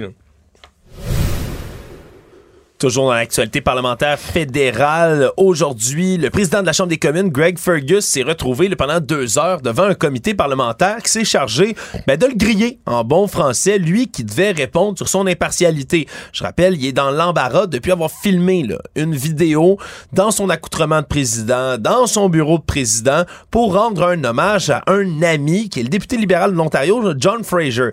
C'était une demande de la famille de M. Fraser de faire une vidéo comme celle-là pour l'honorer. Le problème, c'est que ça n'a pas été montré dans un, dans Une un parti, une petite réunion de famille quelque part, mais plutôt devant le congrès du Parti libéral de l'Ontario, qui est un événement très partisan, alors que le rôle de- du président de la Chambre, c'est de ne pas l'être, justement, de ne pas être partisan pour être capable de bien gérer les débats en Chambre. Ce qui fait en sorte que là, ben, il, il est devant le comité parlementaire, et là, c'est ce comité qui doit déterminer s'il va y avoir un vote devant la Chambre pour le destituer, ce qui marquerait vraiment un événement exceptionnel dans l'histoire du Canada, ouais. parce que ça fait Mais- juste deux mois qu'il est là. ce que je comprends, c'est qu'il serait pas destitué parce que le NPD veut le maintenir avec les libéraux. Ouais, puis si ça, ça arrive, ben, la majorité passe pas, il est pas Oui. destitué. Mais il n'est pas destitué. Il est dans quelle position pour présider la Chambre? T'es président, puis il y a un vote, là, puis il y a quatre partis qui votent. Ben, mettons cinq, ou mettons, mettons le Parti vert, je sais pas quel je sais même pas quel bar ils sont là-dedans. Mais mettons quatre partis plus majeurs qui votent. Puis là, c'est 2-2, là. Tu sais, l'opposition officielle, le Parti conservateur puis le Bloc disent, nous, on veut plus de ce président-là. On va te dire que ça te met dans une sérieuse position euh, pour présider la suite des travaux, parce que, en fait, ça t'oblige quasiment à toujours leur donner raison à eux. Là. T'es- t'es- tu peux Pour comme- pas avoir l'air partisan. c'est ça, tu peux quasiment même plus être juste. T'es comme, euh, t'es comme le, le- le type qui arbitre une partie de hockey avec son fils qui joue dedans. T'es, tout, obligé d'être injuste envers ton fils pour pas... Pour, pas pas, te faire accuser, c'est ça, là, Ouais. tu sais. Fait que là, tu es obligé quasiment d'être toujours du bord du bloc ou du Parti conservateur, pour pas te faire accuser, de dire, bah ouais, on sait bien, on va te contre, là, il est puni. Fait moi, je, personnellement, euh, je vois pas où ce qui s'en va. Je vois pas comment il peut rester président. Je trouve qu'il est dans une situation vraiment euh, intenable. Ouais, puis s'il quitte, Mario, comme je le disais, ben, Non, deux- ce serait deux mois seulement après qu'il soit arrivé en poste, parce que deux mois plus tôt, qu'est-ce qui, qui arrivait? Mais c'est Anthony Rota qui a démissionné de son poste, je rappelle, après avoir là, demandé à- au Parlement d'acclamer ben, un ancien criminel de guerre nazi, ou du moins potentiel criminel de guerre nazi qui siégeait en plein milieu pendant la visite du président Zelensky. On l'oublie rapidement, mais c'était quand même tout un scandale, cette histoire-là aussi. Tout savoir en 24 minutes. Aujourd'hui que s'ouvrait l'enquête publique de la coroner dans la mort, le décès, mais surtout les circonstances entourant le décès d'Amélie Champagne, jeune fille de 22 ans qui est décédée en septembre 2022, qui s'est enlevé la vie. Ça a fait couler beaucoup d'encre, un peu plus d'un an ici au Québec, parce que cette jeune femme-là avait été admise dans un hôpital de Sherbrooke en grande détresse. Elle qui souffrait énormément des suites d'un diagnostic de la maladie de Lyme, de laquelle elle souffrait. Et là, ben, elle possédait pas d'adresse à Sherbrooke, mais plutôt une adresse montréalaise. Au moment donc elle est admise là à Sherbrooke, puis eux décident tout simplement de la transférer à l'hôpital Notre-Dame de Montréal parce que son adresse est à Montréal. Et là, entre les deux, entre le moment où elle arrive à l'hôpital de Sherbrooke et finalement où elle devait se rendre à l'hôpital Notre-Dame, elle décide tragiquement de mettre fin à ses jours. Et là, ben, c'est une enquête qui va se poursuivre là, jusqu'à plus tard en janvier. On va tenter de comprendre comment ça se fait que le système a failli à Madame Champagne, mais surtout à sa famille. C'est son père, Alain Champagne, qui était présent ce matin, entre autres, pour mentionner que selon lui, c'est le système de santé qui a ni plus ni moins échoué là, pour préserver sa- Ouais, la vie de c'est sa pas fille. juste c'est pas juste un problème d'accès c'est- il va plus loin c'est un problème de rejet c'est les mots qu'il a employés je pense qu'il y a deux affaires là-dedans oui il y a une affaire de santé mentale euh, changement de région mais il y a aussi la difficulté qu'ont tous les patients qui ont la maladie de Lyme à aller chercher du service tout court, à aller chercher de l'appui tout court. C'est une maladie mal comprise, euh, qu'une partie des médecins veut pas vraiment s'occuper. Euh, fait que c'est comme deux phénomènes qui se rencontrent, mais c'est incroyable, la, tragédie. Puis Dieu merci que le, le coroner fait une enquête publique là-dessus. là. ça mérite ça parce que penser qu'une jeune femme comme ça s'est enlever la vie dans ces circonstances-là, euh, c'est renversant, c'est gênant pour notre système une autre fois. Dans les affaires judiciaires, maintenant, un enfant de 4 ans seulement aurait été agressé sexuellement dans une école primaire de Longueuil dans les derniers jours. Et la police de Longueuil a confirmé avoir ouvert une enquête, même s'il n'y a toujours pas d'arrestation d'effectuer dans le dossier. C'est d'abord Radio-Canada ce matin qui rapportait là, que vers le début du mois de décembre, dans le centre de service scolaire de Marie-Victorin, un établissement qui en fait partie, une maternelle 4 ans, mais un enfant aurait subi des blessures, là, des lésions. Alors, on l'a ramené là, devant le médecin. Des lésions au niveau du rectum. Des blessures, on se comprend, qui a difficilement pu s'infliger lui-même de la vie des médecins. Ou dans la vie normale de la classe. là. Voilà, ce qui fait en sorte que, ben voilà, on a décidé euh, de suspendre un suspect dans cette affaire-là, là, qui est retiré de ses fonctions jusqu'à nouvel ordre, mais il ne reste qu'un suspect, toujours pas d'arrestation. Mais les parents qui se sont présentés vraiment le 6 décembre dernier avec leur enfant, les blessures apparentes, puis c'est une affaire complètement tordue, on s'entend, qui devra être résolue rapidement par la police. Un cas comme ça dans l'établissement scolaire, Dans de penser qu'il peut y avoir des de abus. 4 ans, c'est fou, là. Absolument. Donc, euh, sordide histoire qui trouvera, euh, on, on l'espère, son dénouement rapidement, en espérant qu'il y ait des arrestations dans le dossier. T'imagines-tu les parents? C'est débile, hein? Dans l'endroit qui est censé protéger ton enfant, dans lequel il est censé être le plus en sécurité. 4 ans, un tout petit, comment est-ce que tu dois être sans connaissance, là? Ah, la, la- la rage, la colère, puis l'horreur de ces parents-là, on se l'imagine à peine. Économie. Fur et à mesure que les vacances de Noël approchent, mais il y a toujours de ces sujets qui reviennent et reviennent. Habituellement, c'est les conseils pour les bonnes tablées des fêtes, les grands repas qu'on peut aller partager. Malheureusement, il y a une ombre sur le tableau. Avec l'approche des fêtes, mais dit aussi ralentissement pour les restaurateurs qui voient en ce moment, en 2023, une des pires années en dehors de la COVID pour les restaurants, en, autant au niveau des revenus, autant au niveau de la clientèle. C'est devenu, Mario, l'espèce de, dualité difficile hein, dans le milieu de la restauration. Parce que les restaurateurs, on veut les encourager, ils en arrachent, qui ont de la difficulté à arriver. En même temps, Aller au restaurant, c'est rendu tellement cher que c'est même la facture en tant que telle qui descend. Là. Selon l'Association Restaurant Québec, l'ARQ, mais entre juillet et octobre 2023, le montant des transactions là, réglées par carte de débit ou crédit, on s'entend, c'est rendu presque l'ensemble des transactions, ça a diminué de 5 à 10% par rapport au même mois l'an dernier, par exemple. là. Sans compter l'achalandage, juste les factures en tant que telles en moyenne. Mais l'achalandage aussi, semble-t-il, a nettement baissé dans plusieurs restaurants. Oui, puis particulièrement Montréal, situation qui est dénoncée là, avec les divers problèmes qu'on a énumérés dans les derniers mois. là. Entre autres, les parcomètres qui sont rendus payants jusqu'à 23 heures, la construction au Mais centre moi, je pense qu'il y a tout ça à Montréal. C'est un contexte euh, aggravant. Mais moi, j'entends autour de moi des gens dire on va moins au restaurant. Point. là. Ben oui, ça coûte tellement cher. Ça coûte cher. Puis pas on va plus au restaurant. La plupart des gens vont dire on aime quand même ça, se gâter, mais sais, on va choisir, on va en faire une occasion, on va la mettre dans le calendrier, puis mais on va moins au restaurant, on va moins au restaurant spontanément comme ça, on va moins au restaurant, la décision de dernière minute, on va aller au restaurant. C'est comme euh, T'as comme un poids là, qui vient avec ça. Hey, ça va coûter, ça va coûter. On va au restaurant dernière minute, vite, vite, ça va coûter 125$, piastres, tu sais. Oui, puis avec ça vient le pourboire, qui est de plus en plus élevé aussi. Non, c'est- il y, a- il y a toutes sortes de problématiques qui viennent autour d'aller manger au Puis je dis restaurant. pas ça en, en reproche aux restaurateurs. Eux, ils vont dire, ben, ils sont frappés par à peu près les deux plus grosses affaires. Le- qu'est-ce qu'on, de quoi on parle depuis un an? L'augmentation des prix de la nourriture, puis les problèmes de main-d'œuvre. Fait que euh, les coûts de main-d'œuvre vont augmenter. Pour recruter du monde, il faut que tu payes beaucoup plus. Puis les coûts de l'alimentation ont augmenté plus que tout le reste. Oui, fait que tes prix vont augmenter, mais le problème, Ouais. après ça, on peut pas blâmer non plus les consommateurs qui ont de la difficulté à arriver dans la vie, puis le restaurant, c'est censé du moins être un petit luxe là, que tu te payes ou une petite gâterie. Pas ton repas euh, quotidien, si on le veut. Donc, ouais, il y a une espèce de dualité difficile autour là, des restaurateurs qui s'inquiètent là, pour beaucoup, surtout le nombre de faillites qui est en augmentation le massive depuis un an. Et les experts disent que c'est pas fini. Voilà. Ils sont pessimistes pour l'année 2024. Ça pourrait être une... l'hiver, là, après les fêtes, là, ça pourrait être une période. euh, Surtout si c'est le fédéral, parce que le fédéral doit décider que pour l'instant, au 20, c'est-tu le 23, en tout cas, quelque chose comme ça, là, le 20 quelques janvier, il doit rendre remboursables les fameux prêts de l'époque de la COVID, là, les prêts de la pandémie. Oh boy, ouais. Et si les restaurateurs euh, qui sont pas capables de commencer à... qui ont déjà pas capables de payer leur loyer, si en plus il y a ce prêt-là qu'il faut commencer à payer, ça risque de devenir euh, problématique. Le monde.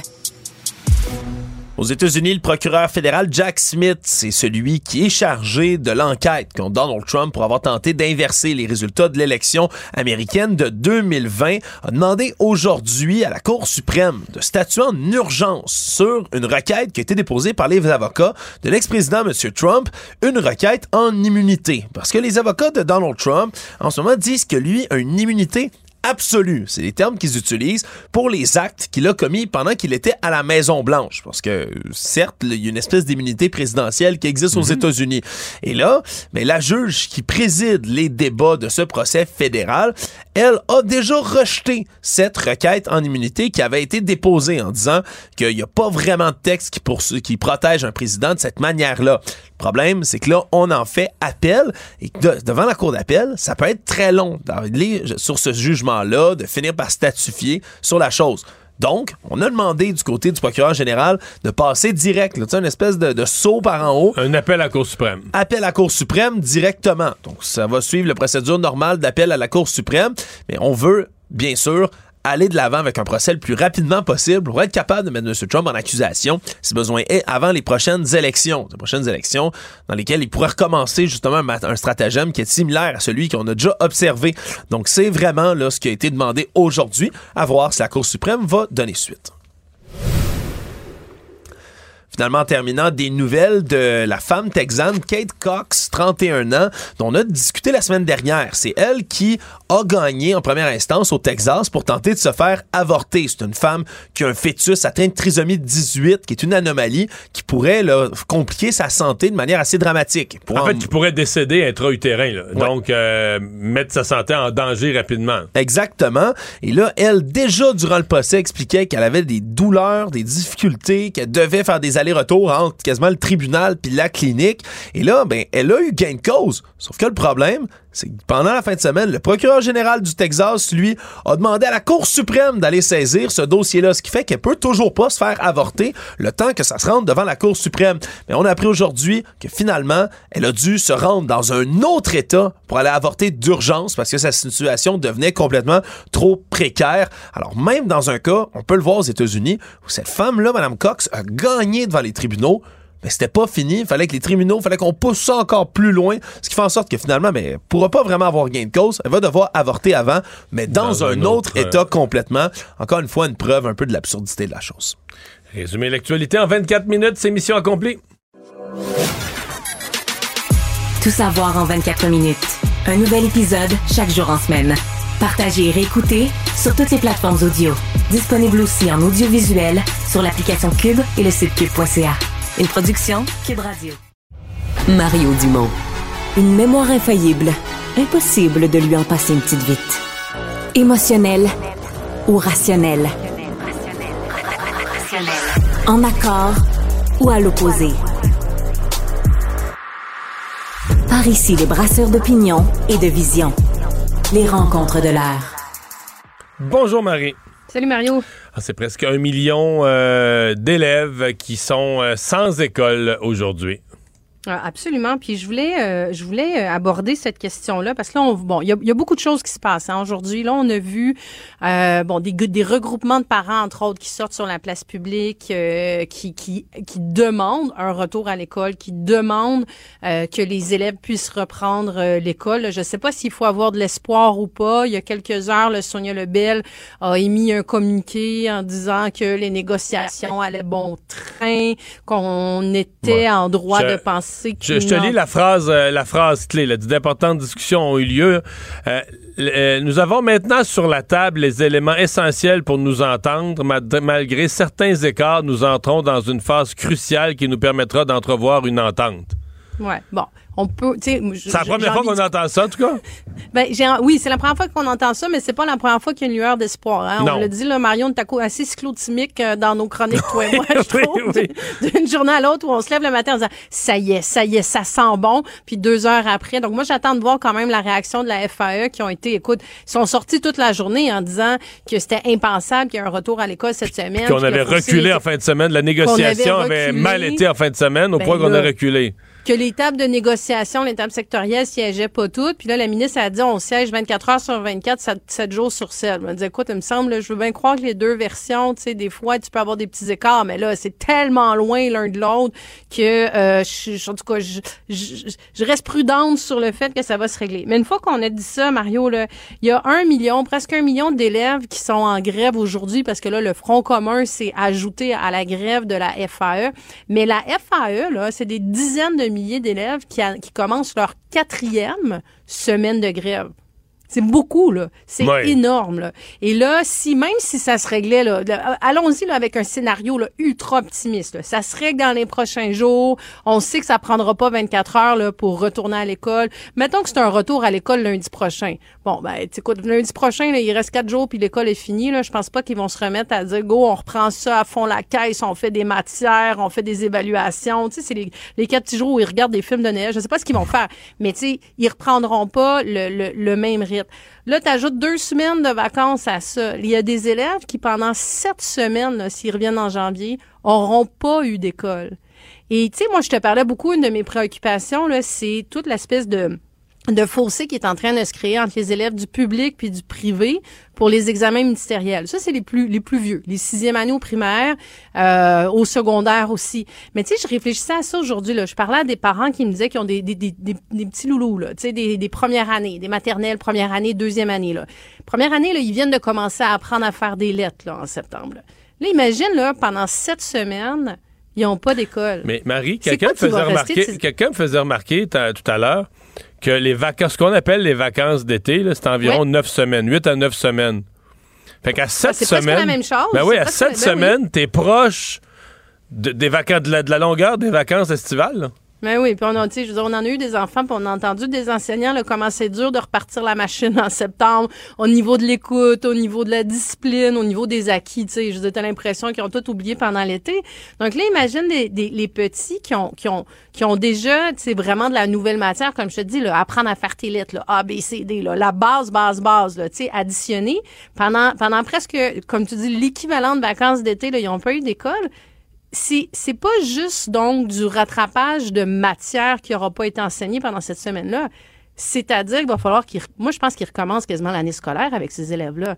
Tu sais, ces enfants-là, ils vont avoir... Écoute, ils n'ont pas eu le temps de consolider les acquis. Ils étaient au début de nouvelles matières. C'est... c'est- Écoute, c'est- hyper préoccupant. Puis je me disais, comment ça se fait qu'on a un gouvernement, un premier ministre qui dit, moi, l'éducation, euh, ça c'est ma priorité. Puis tu l'impression qu'il n'y a aucune aucune urgence, aucun sentiment d'urgence de régler ça à l'heure actuelle. Et ça m'amène, tu sais, Mario t'a écrit il y a quelques semaines, euh, tu, soulevais la question, est-ce que l'éducation doit être un service essentiel? Il y a docteur Julien ce matin qui écrivait une lettre là-dessus aussi en disant, ça devrait être un service essentiel. Ça n'a aucun bon sens qu'on puisse se retrouver dans une situation où on a des élèves qui sont pas à l'école pendant trois semaines, quatre semaines, cinq semaines, et euh, pour des pour des négo ça marche pas, ça se peut pas, c'est impossible. C'est vraiment quelque chose qui doit être revu pour pour le futur. Ouais. Ouais, ouais, il y a vraiment une réflexion. En fait, dans la notion de service essentiel, si on se posait la question, à mon avis, il faudrait même qu'on qu'on découpe ça. C'est-à-dire que, bon, on peut maintenir le droit de grève pour les enseignants, mais je prends des cas de classe spéciale, d'enfants en grande difficulté, de, de- dans des quartiers euh, très, très pauvres, des enfants que c'est pas facile à la maison. Est-ce qu'il y a certains sous-groupes d'enfants où on pourrait décider, et comme on le fait dans les hôpitaux, là, dans les hôpitaux, euh, et le service essentiel, là, aux soins intensifs, on maintient à 100% puis à d'autres endroits, c'est moins. Mais, tu sais, on, on gère... euh, mais dans le cas de l'éducation, on a... On a toujours eu ça comme ça, là. une règle simple, c'est les, les, les profs votent la grève, on ferme l'école. On ferme l'école de type de Puis tu sais qu'il y a un scénario, même si, même si la FAE réglait, mettons que la FAE, euh, mettons que le, le message de Sonia Lebel est vrai, puis il règle Ouais. cette nuit, là. Ouais, Bon. mais t'as toutes les écoles du Front commun. sont fermés parce que le personnel, le personnel de soutien est en grève. Puis t'as vu la deuxième partie de son message qui a l'air de dire qu'ils sont bien, bien loin de régler avec le Front commun. Là. Ouais. Donc, on, tu sais, donc il y a un enjeu de réussite éducative, mais comme tu dis, puis c'est un peu le, le commentaire. Moi, j'avais reçu euh, il, y a, il y a deux ou trois semaines en entrevue justement docteur Julien qui disait à quel point pour des élèves qui sont plus vulnérables, pour des enfants qui essayent de développer un lien de confiance avec un, un enseignant, juste le fait que l'enseignant du jour au lendemain il est plus là c'est un bris de confiance. Tu sais, au niveau psychologique, ça vient affecter des enfants, euh, des enfants qui font de l'anxiété, des enfants qui ont des troubles de comportement. Tu sais, il faut une structure, il faut une stabilité. Là, tu viens de tout défaire ça. Donc, ça a des répercussions qui sont, qui vont être à long terme dans un contexte où, comme on se l'est déjà dit, ton rattrapage de la pandémie a toujours pas été fait. C'est assez euh, inquiétant. Marie, merci beaucoup. Ben, Mario, à demain. demain.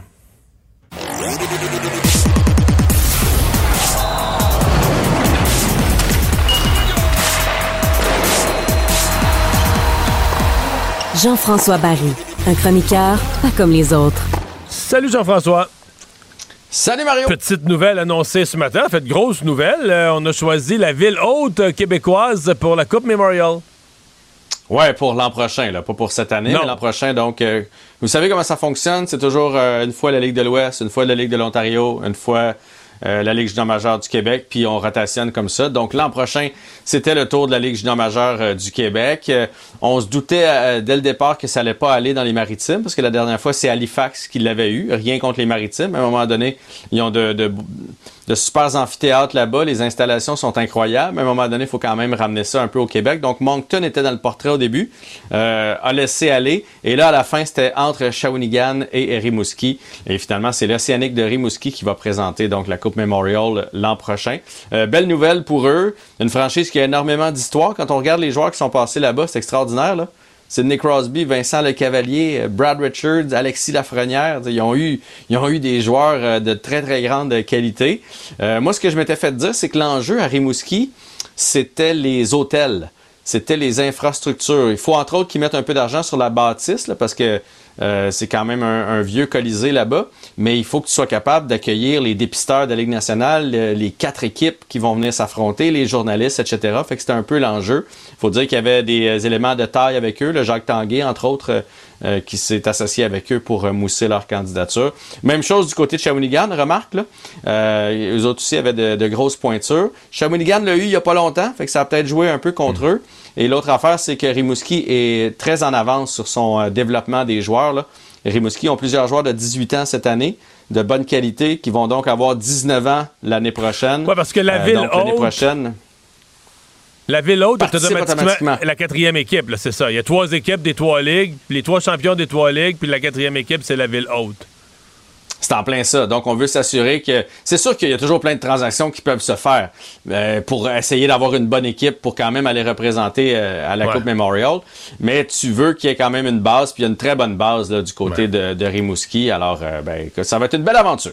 Une victoire, euh, une défaite pour le Canadien en fin de semaine. En fait, hier, un bel effort en deuxième moitié de match. Et là, on a vu quand on a vu ça quand le talent manquait. là. Quand t'as pas de talent, t'as beau bourdonner autour du filet, il n'y a jamais personne qui finit par la mettre dedans. là. Ben, non seulement le talent, mais je pense de ce temps-là, il y en a plusieurs qui sont dans une mauvaise passe. Là. Faut dire, on va, on va redonner à Yossi Saros. euh, c'est un gardien sous-estimé dans la Ligue Ouais, nationale hein, à bon cause match. de son petit. Mais il y a de, très bonnes saisons. C'est juste le gars, il fait pas six pieds. Puis ça, c'est plus dans les standards de la Ligue nationale de hockey maintenant pour les gardiens de but. Fait qu'on dirait qu'à chaque année, euh, tous les analystes font C'est-tu cette année qui va casser? Parce que généralement, les plus petits gardiens, c'est des gardiens de réflexe. Fait qu'à un moment donné, il y a moins de chances qu'elle frappe, mais lui, il casse pas d'une année à l'autre. Fait qu'on va lui donner ça. le Canadien faisait face à un excellent gardien de but. Reste que bourdonner, bourdonner, bourdonner. Mais à un moment donné, il faut qu'il y ait quelque chose qui se passe. Euh, c'est pas normal qu'on s'attende. Moi, là, c'est rendu quand j'écoute le hockey. je- quand Slavkowski embarque, je me dis, oh, il va peut-être se passer quelque chose. C'est un jeune de 19 ans. Mais ça devrait samedi être soir, un bonus. Mais samedi soir, c'est lui qui a compté un superbe but en fusillade qui a, donné, qui a donné le point de plus sur le Canadien. Là. Ah ben totalement, là, je veux dire, c'est un gars qui peut tout faire sur la patinoire, on va apprendre à le découvrir.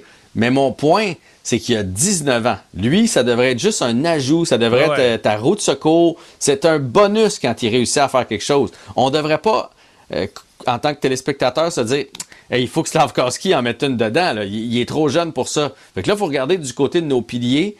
Puis il y en a un, là, puis là, j'ai l'air de m'acharner dessus, mais Cole Caulfield, que se passe-t-il avec Cole Caulfield? À ses six derniers matchs, il y a une passe. Pas de but, une Ouais, passe. mais il, il, joue redonne, 20 écoute, minutes. Ouais, mais il redonne la rondelle. C'est fou. Si tu te mettais à compter, là, dans les statistiques avancées, ils doivent avoir ça. là. Le nombre. de- Il est rendu. euh, il est même spoté par les autres équipes. là. Lui, quand la rondelle. Mettons en avantage numérique, quand la rondelle arrive à lui, fonce puis pique dessus, tu vas y enlever tout de suite. Il se fait enlever la rondelle tout Oui. le temps, tout le temps. Je suis d'accord. Mais je pense qu'il va toujours être un peu comme ça. Pro- C'est juste que si tu en mets 40 dedans puis qu'il se fait piquer à la Ouais. rondelle une couple de fois, on va vivre avec. Mais là, il s'enligne pour une saison de 20 buts. Là. Et encore? Fait que. Et encore. Fait que, tu sais, ça, c'est pas suffisant. Mais là, on le paye combien déjà? Ouais, on le paye cher. On le paye 6 millions euh, 500 000 à peu près. Là. Plus que ce soir, Euh, Ah, 7 millions. 7 7, millions, millions, c'est ouais. vrai. Il est tout près de Suzuki. T'as bien raison, c'est Gallagher qui est à 6 millions 5. Donc 7 millions euh, quelques pouces.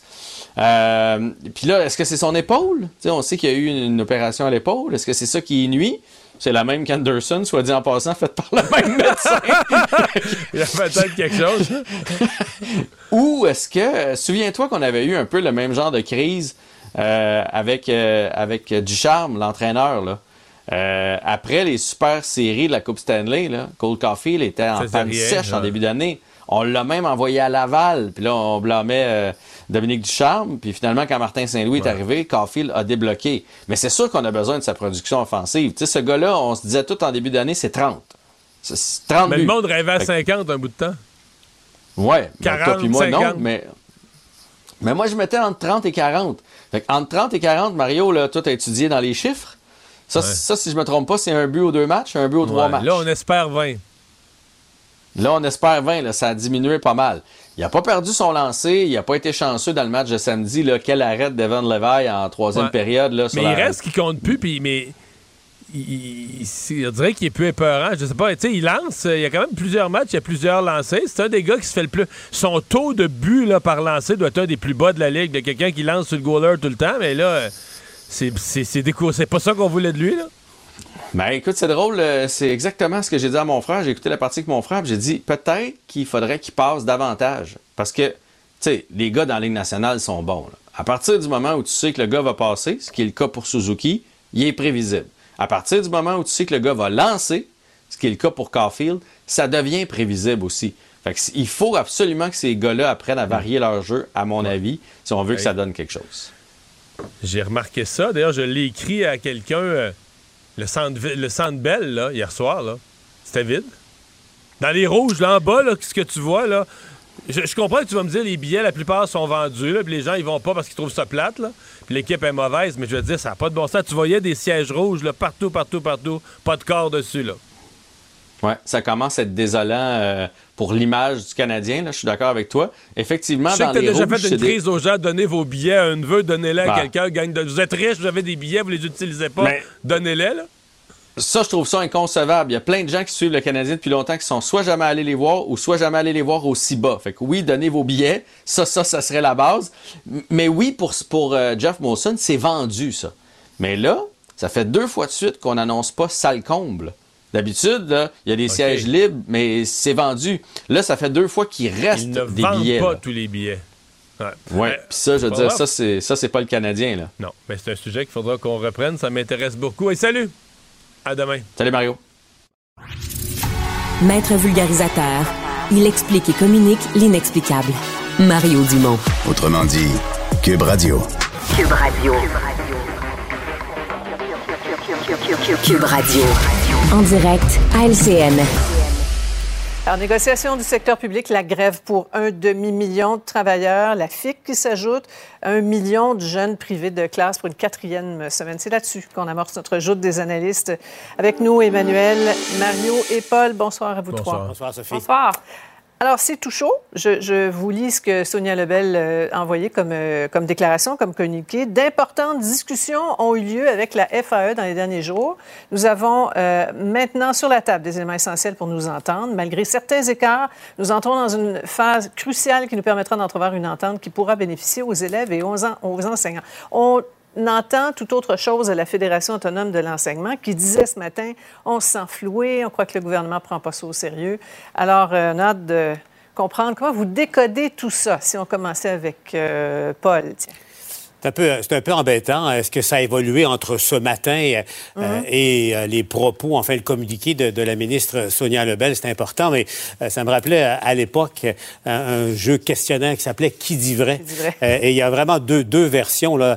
L'expression les brumes de la guerre s'applique parfaitement à ces négociations aussi. Mais écoutez, si les mots veulent en- encore dire quelque chose, si le poids des mots euh, est important, ceux choisis par la ministre Sonia Lebel là, sont, euh, sont importants. Euh, Quand elle dit que les conditions sont réunies, phase cruciale pour permettre d'entrevoir une entente, c'est quand même pas rien. là. Donc, est-ce qu'il y a eu euh, du mouvement? Euh, en tout cas, la ministre Lebel vient de créer de l'espoir, là, parce qu'on sait les enfants touchés par cette grève-là en particulier, c'est en quatrième semaine privée de, privée de classe. Mhm. Est-ce qu'il y a vraiment un espoir véritable pour euh, une reprise des, des classes, peut-être lundi prochain? En tout cas, la ministre Lebel Ouais. vient de re- remonter un peu la cote. là. On se pose la question depuis le, le- le début hein, des, des moyens de pression. là, à quel moment les parents vont lâcher les syndiqués euh, de l'enseignement? Est-ce qu'on peut étirer l'élastique encore longtemps, Emmanuel?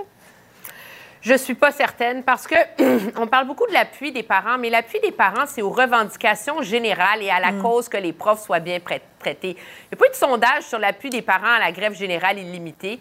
Puis de la même façon que la semaine dernière, quand la FIC m'a dit en entrevue qu'eux, ils voulaient augmenter le salaire de 50% le samedi, ça a comme, euh, wow, ça a Ouais. mis beaucoup d'eau dans le gaz. Mais à un moment, plus ça avance, plus le détail, les parents n'étaient pas trop d'accord avec l'histoire de l'affectation des classes au mois d'août. On l'a vu, la FAE a bougé. Est-ce que les parents ils sont d'accord que les profs soient en grève générale illimitée? Parce que les, les enseignants veulent avoir le droit d'avoir une semaine de quatre jours sans qu'une commission scolaire ait un droit de regard là-dessus? Je suis pas certaine, moi. Et c'est là que je pense qu'il y a une mauvaise lecture à terme de la nature euh, de l'appui de la population. Ouais. Euh, et ça commence à être criant à cause du dommage majeur que ça Mhm. fait aux enfants. Ouais. Certains se demandent, hein, comme la présidente de, de la FTQ, pourquoi, Mario, à ce stade-ci, on n'est pas rendu à la portion blitz de négociation. Madame Lebel a répondu là, aux chefs syndicaux, là, malgré ce, ce qui est véhiculé, j'assure les Québécois que les équipes de négociation gouvernementales ne ménagent aucun effort aux tables. Les discussions se déroulent 24-24, 7 sur 7 en continu, à tous les niveaux, avec tous les syndicats.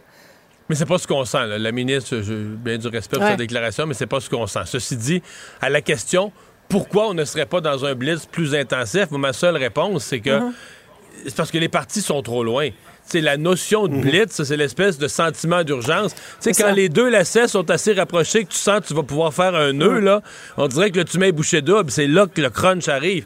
Quand, on- quand les partis sont trop loin, ça donne rien de faire un blitz. Et je pense que c'est là-dessus là, que, ça, que ça a chopé. Maintenant, moi, je suis d'accord que le message Ouais. de Sonia Lebel aujourd'hui, en ce qui me concerne, moi, ça laisse entendre là, une entente dans les 24 à 48 heures.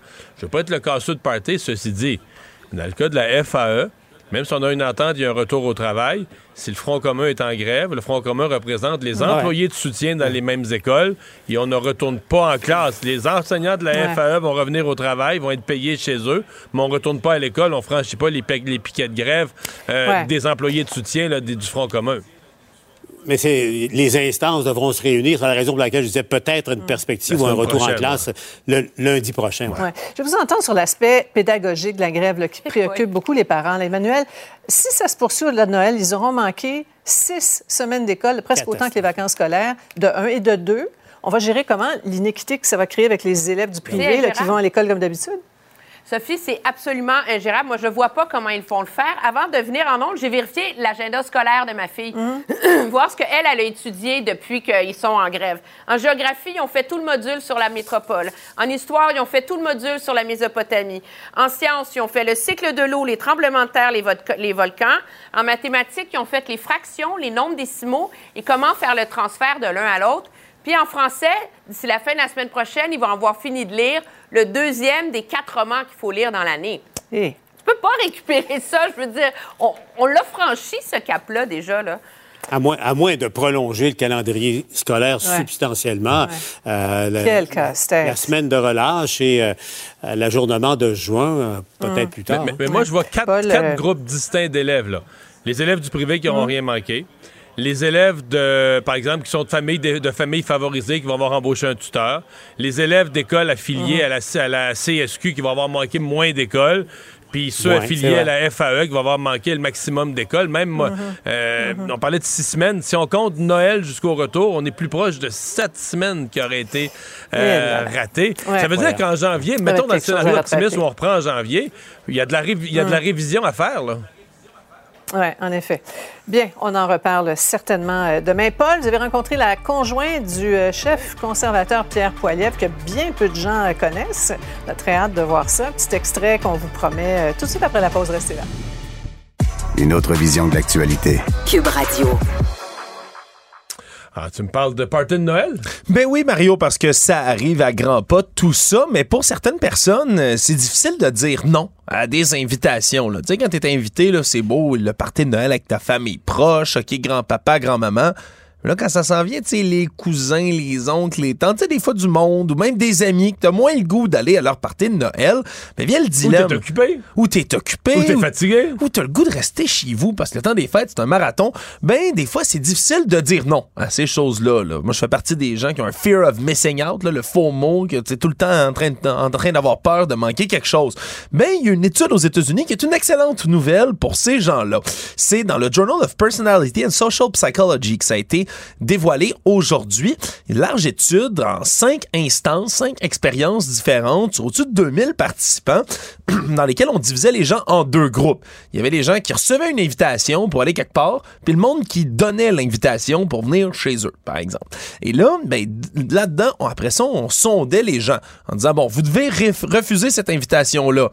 Qu'est-ce que ça vous évoque comme sentiment? Puis à quel point vous avez peur de décevoir l'autre? À quel point vous attendez à ce qu'il y ait des conséquences négatives à ce refus-là? Etc. On posait la même question à la personne qui lance l'invitation. Puis il y avait toutes sortes de scénarios hypothétiques qui se mettaient autour de ça.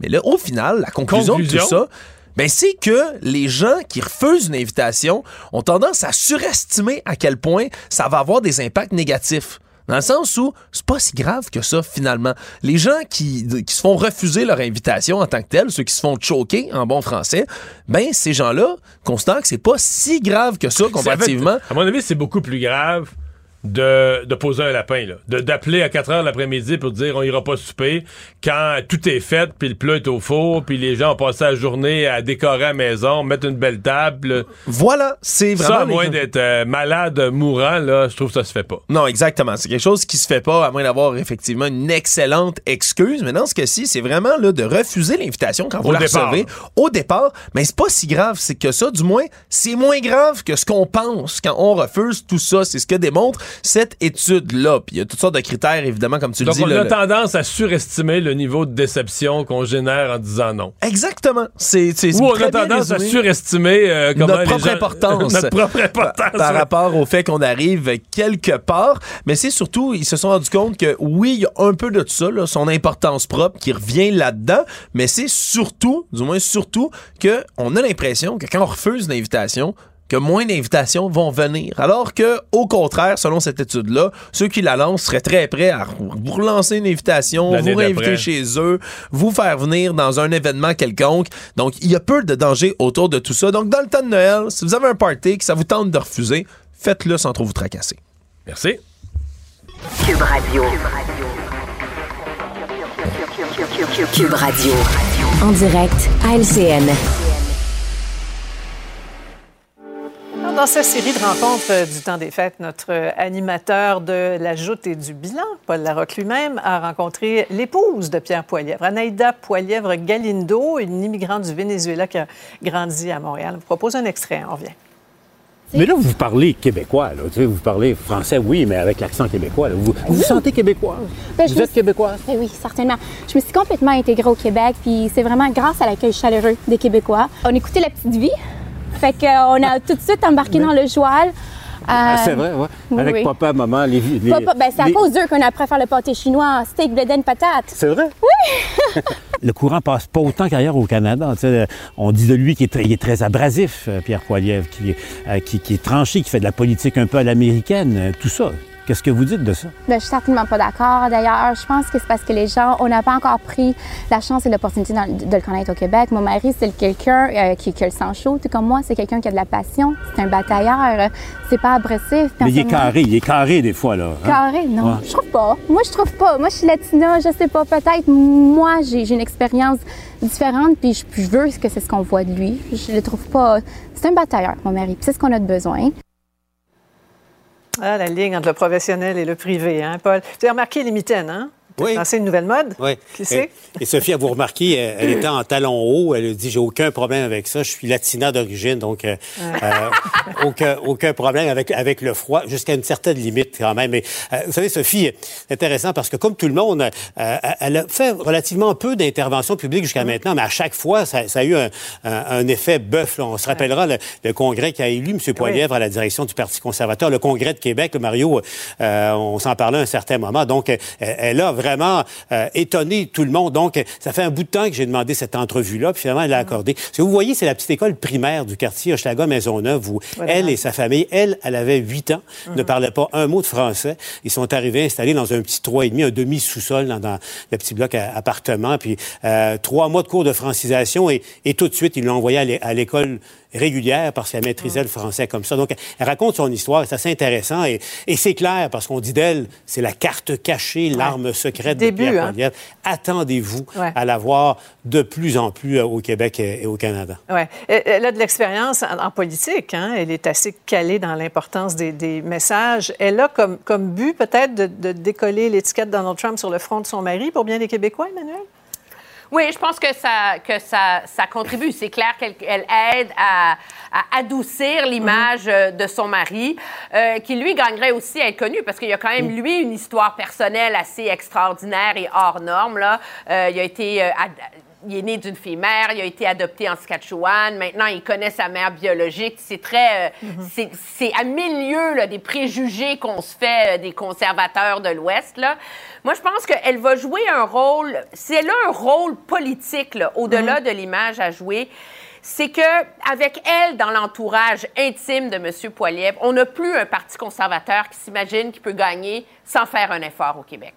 Et ça, c'est euh, idéologiquement, stratégiquement, la plus grande influence qu'elle va avoir et Ouais. qu'elle aura eue, c'est que c'est sorti des schèmes de pensée des conservateurs de dire ah tant pis pour le Québec, on va gagner sans eux. Mm. Elle, elle consacre et a convaincu son mari de l'importance d'y arriver Ouais. ici au Québec. Et, et Mario, est-ce qu'on peut imaginer que la carte du couple de l'épouse québécoise face à un Justin Trudeau, dont on connaît le, nouveau statut de célibataire, va, va- sera jouée là, de façon appuyée?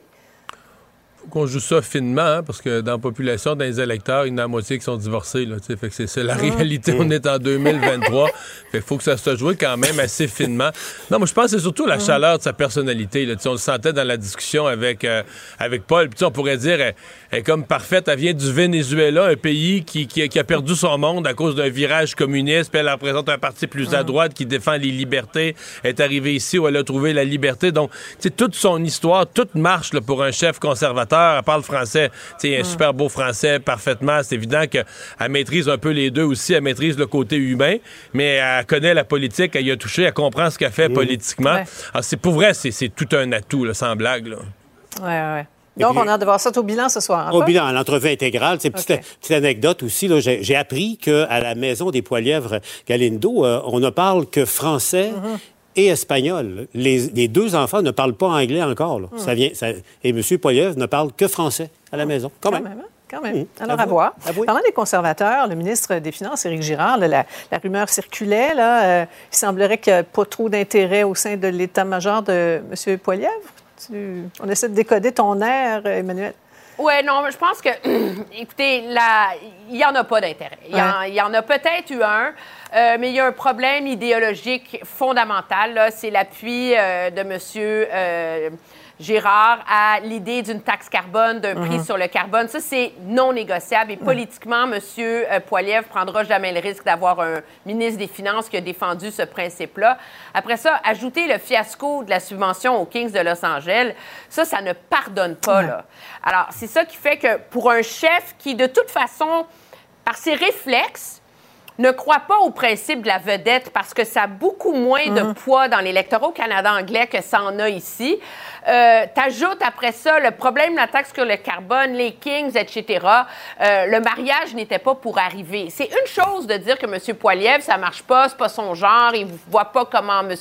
Girard serait son ministre des Finances, mais ça n'excuse pas et je pense que ça ne justifie pas Mm. l'espèce de job de bras Ouais. euh, assez grossière qui a été faite dans le journal ce matin à l'égard de M. Girard comme s'il était un moins que rien. là. Tu sais, Il y a Mm. comme une marge en dire, Ouais. sais-tu, ça marche pas, on n'a pas envie de toi, puis de dire que c'est un nul. Ouais. là. Il reste comme- un petit, un tout petit 15 secondes, Mario, en Ouais, mais parce que derrière ça, l'histoire, c'est est-ce que la CAQ va perdre son monde? là? Il y a des rumeurs de ministres importants Ouais. qui pourraient retourner dans le secteur privé, retourner faire d'autres choses. Éric Girard qui regardait vers Ottawa.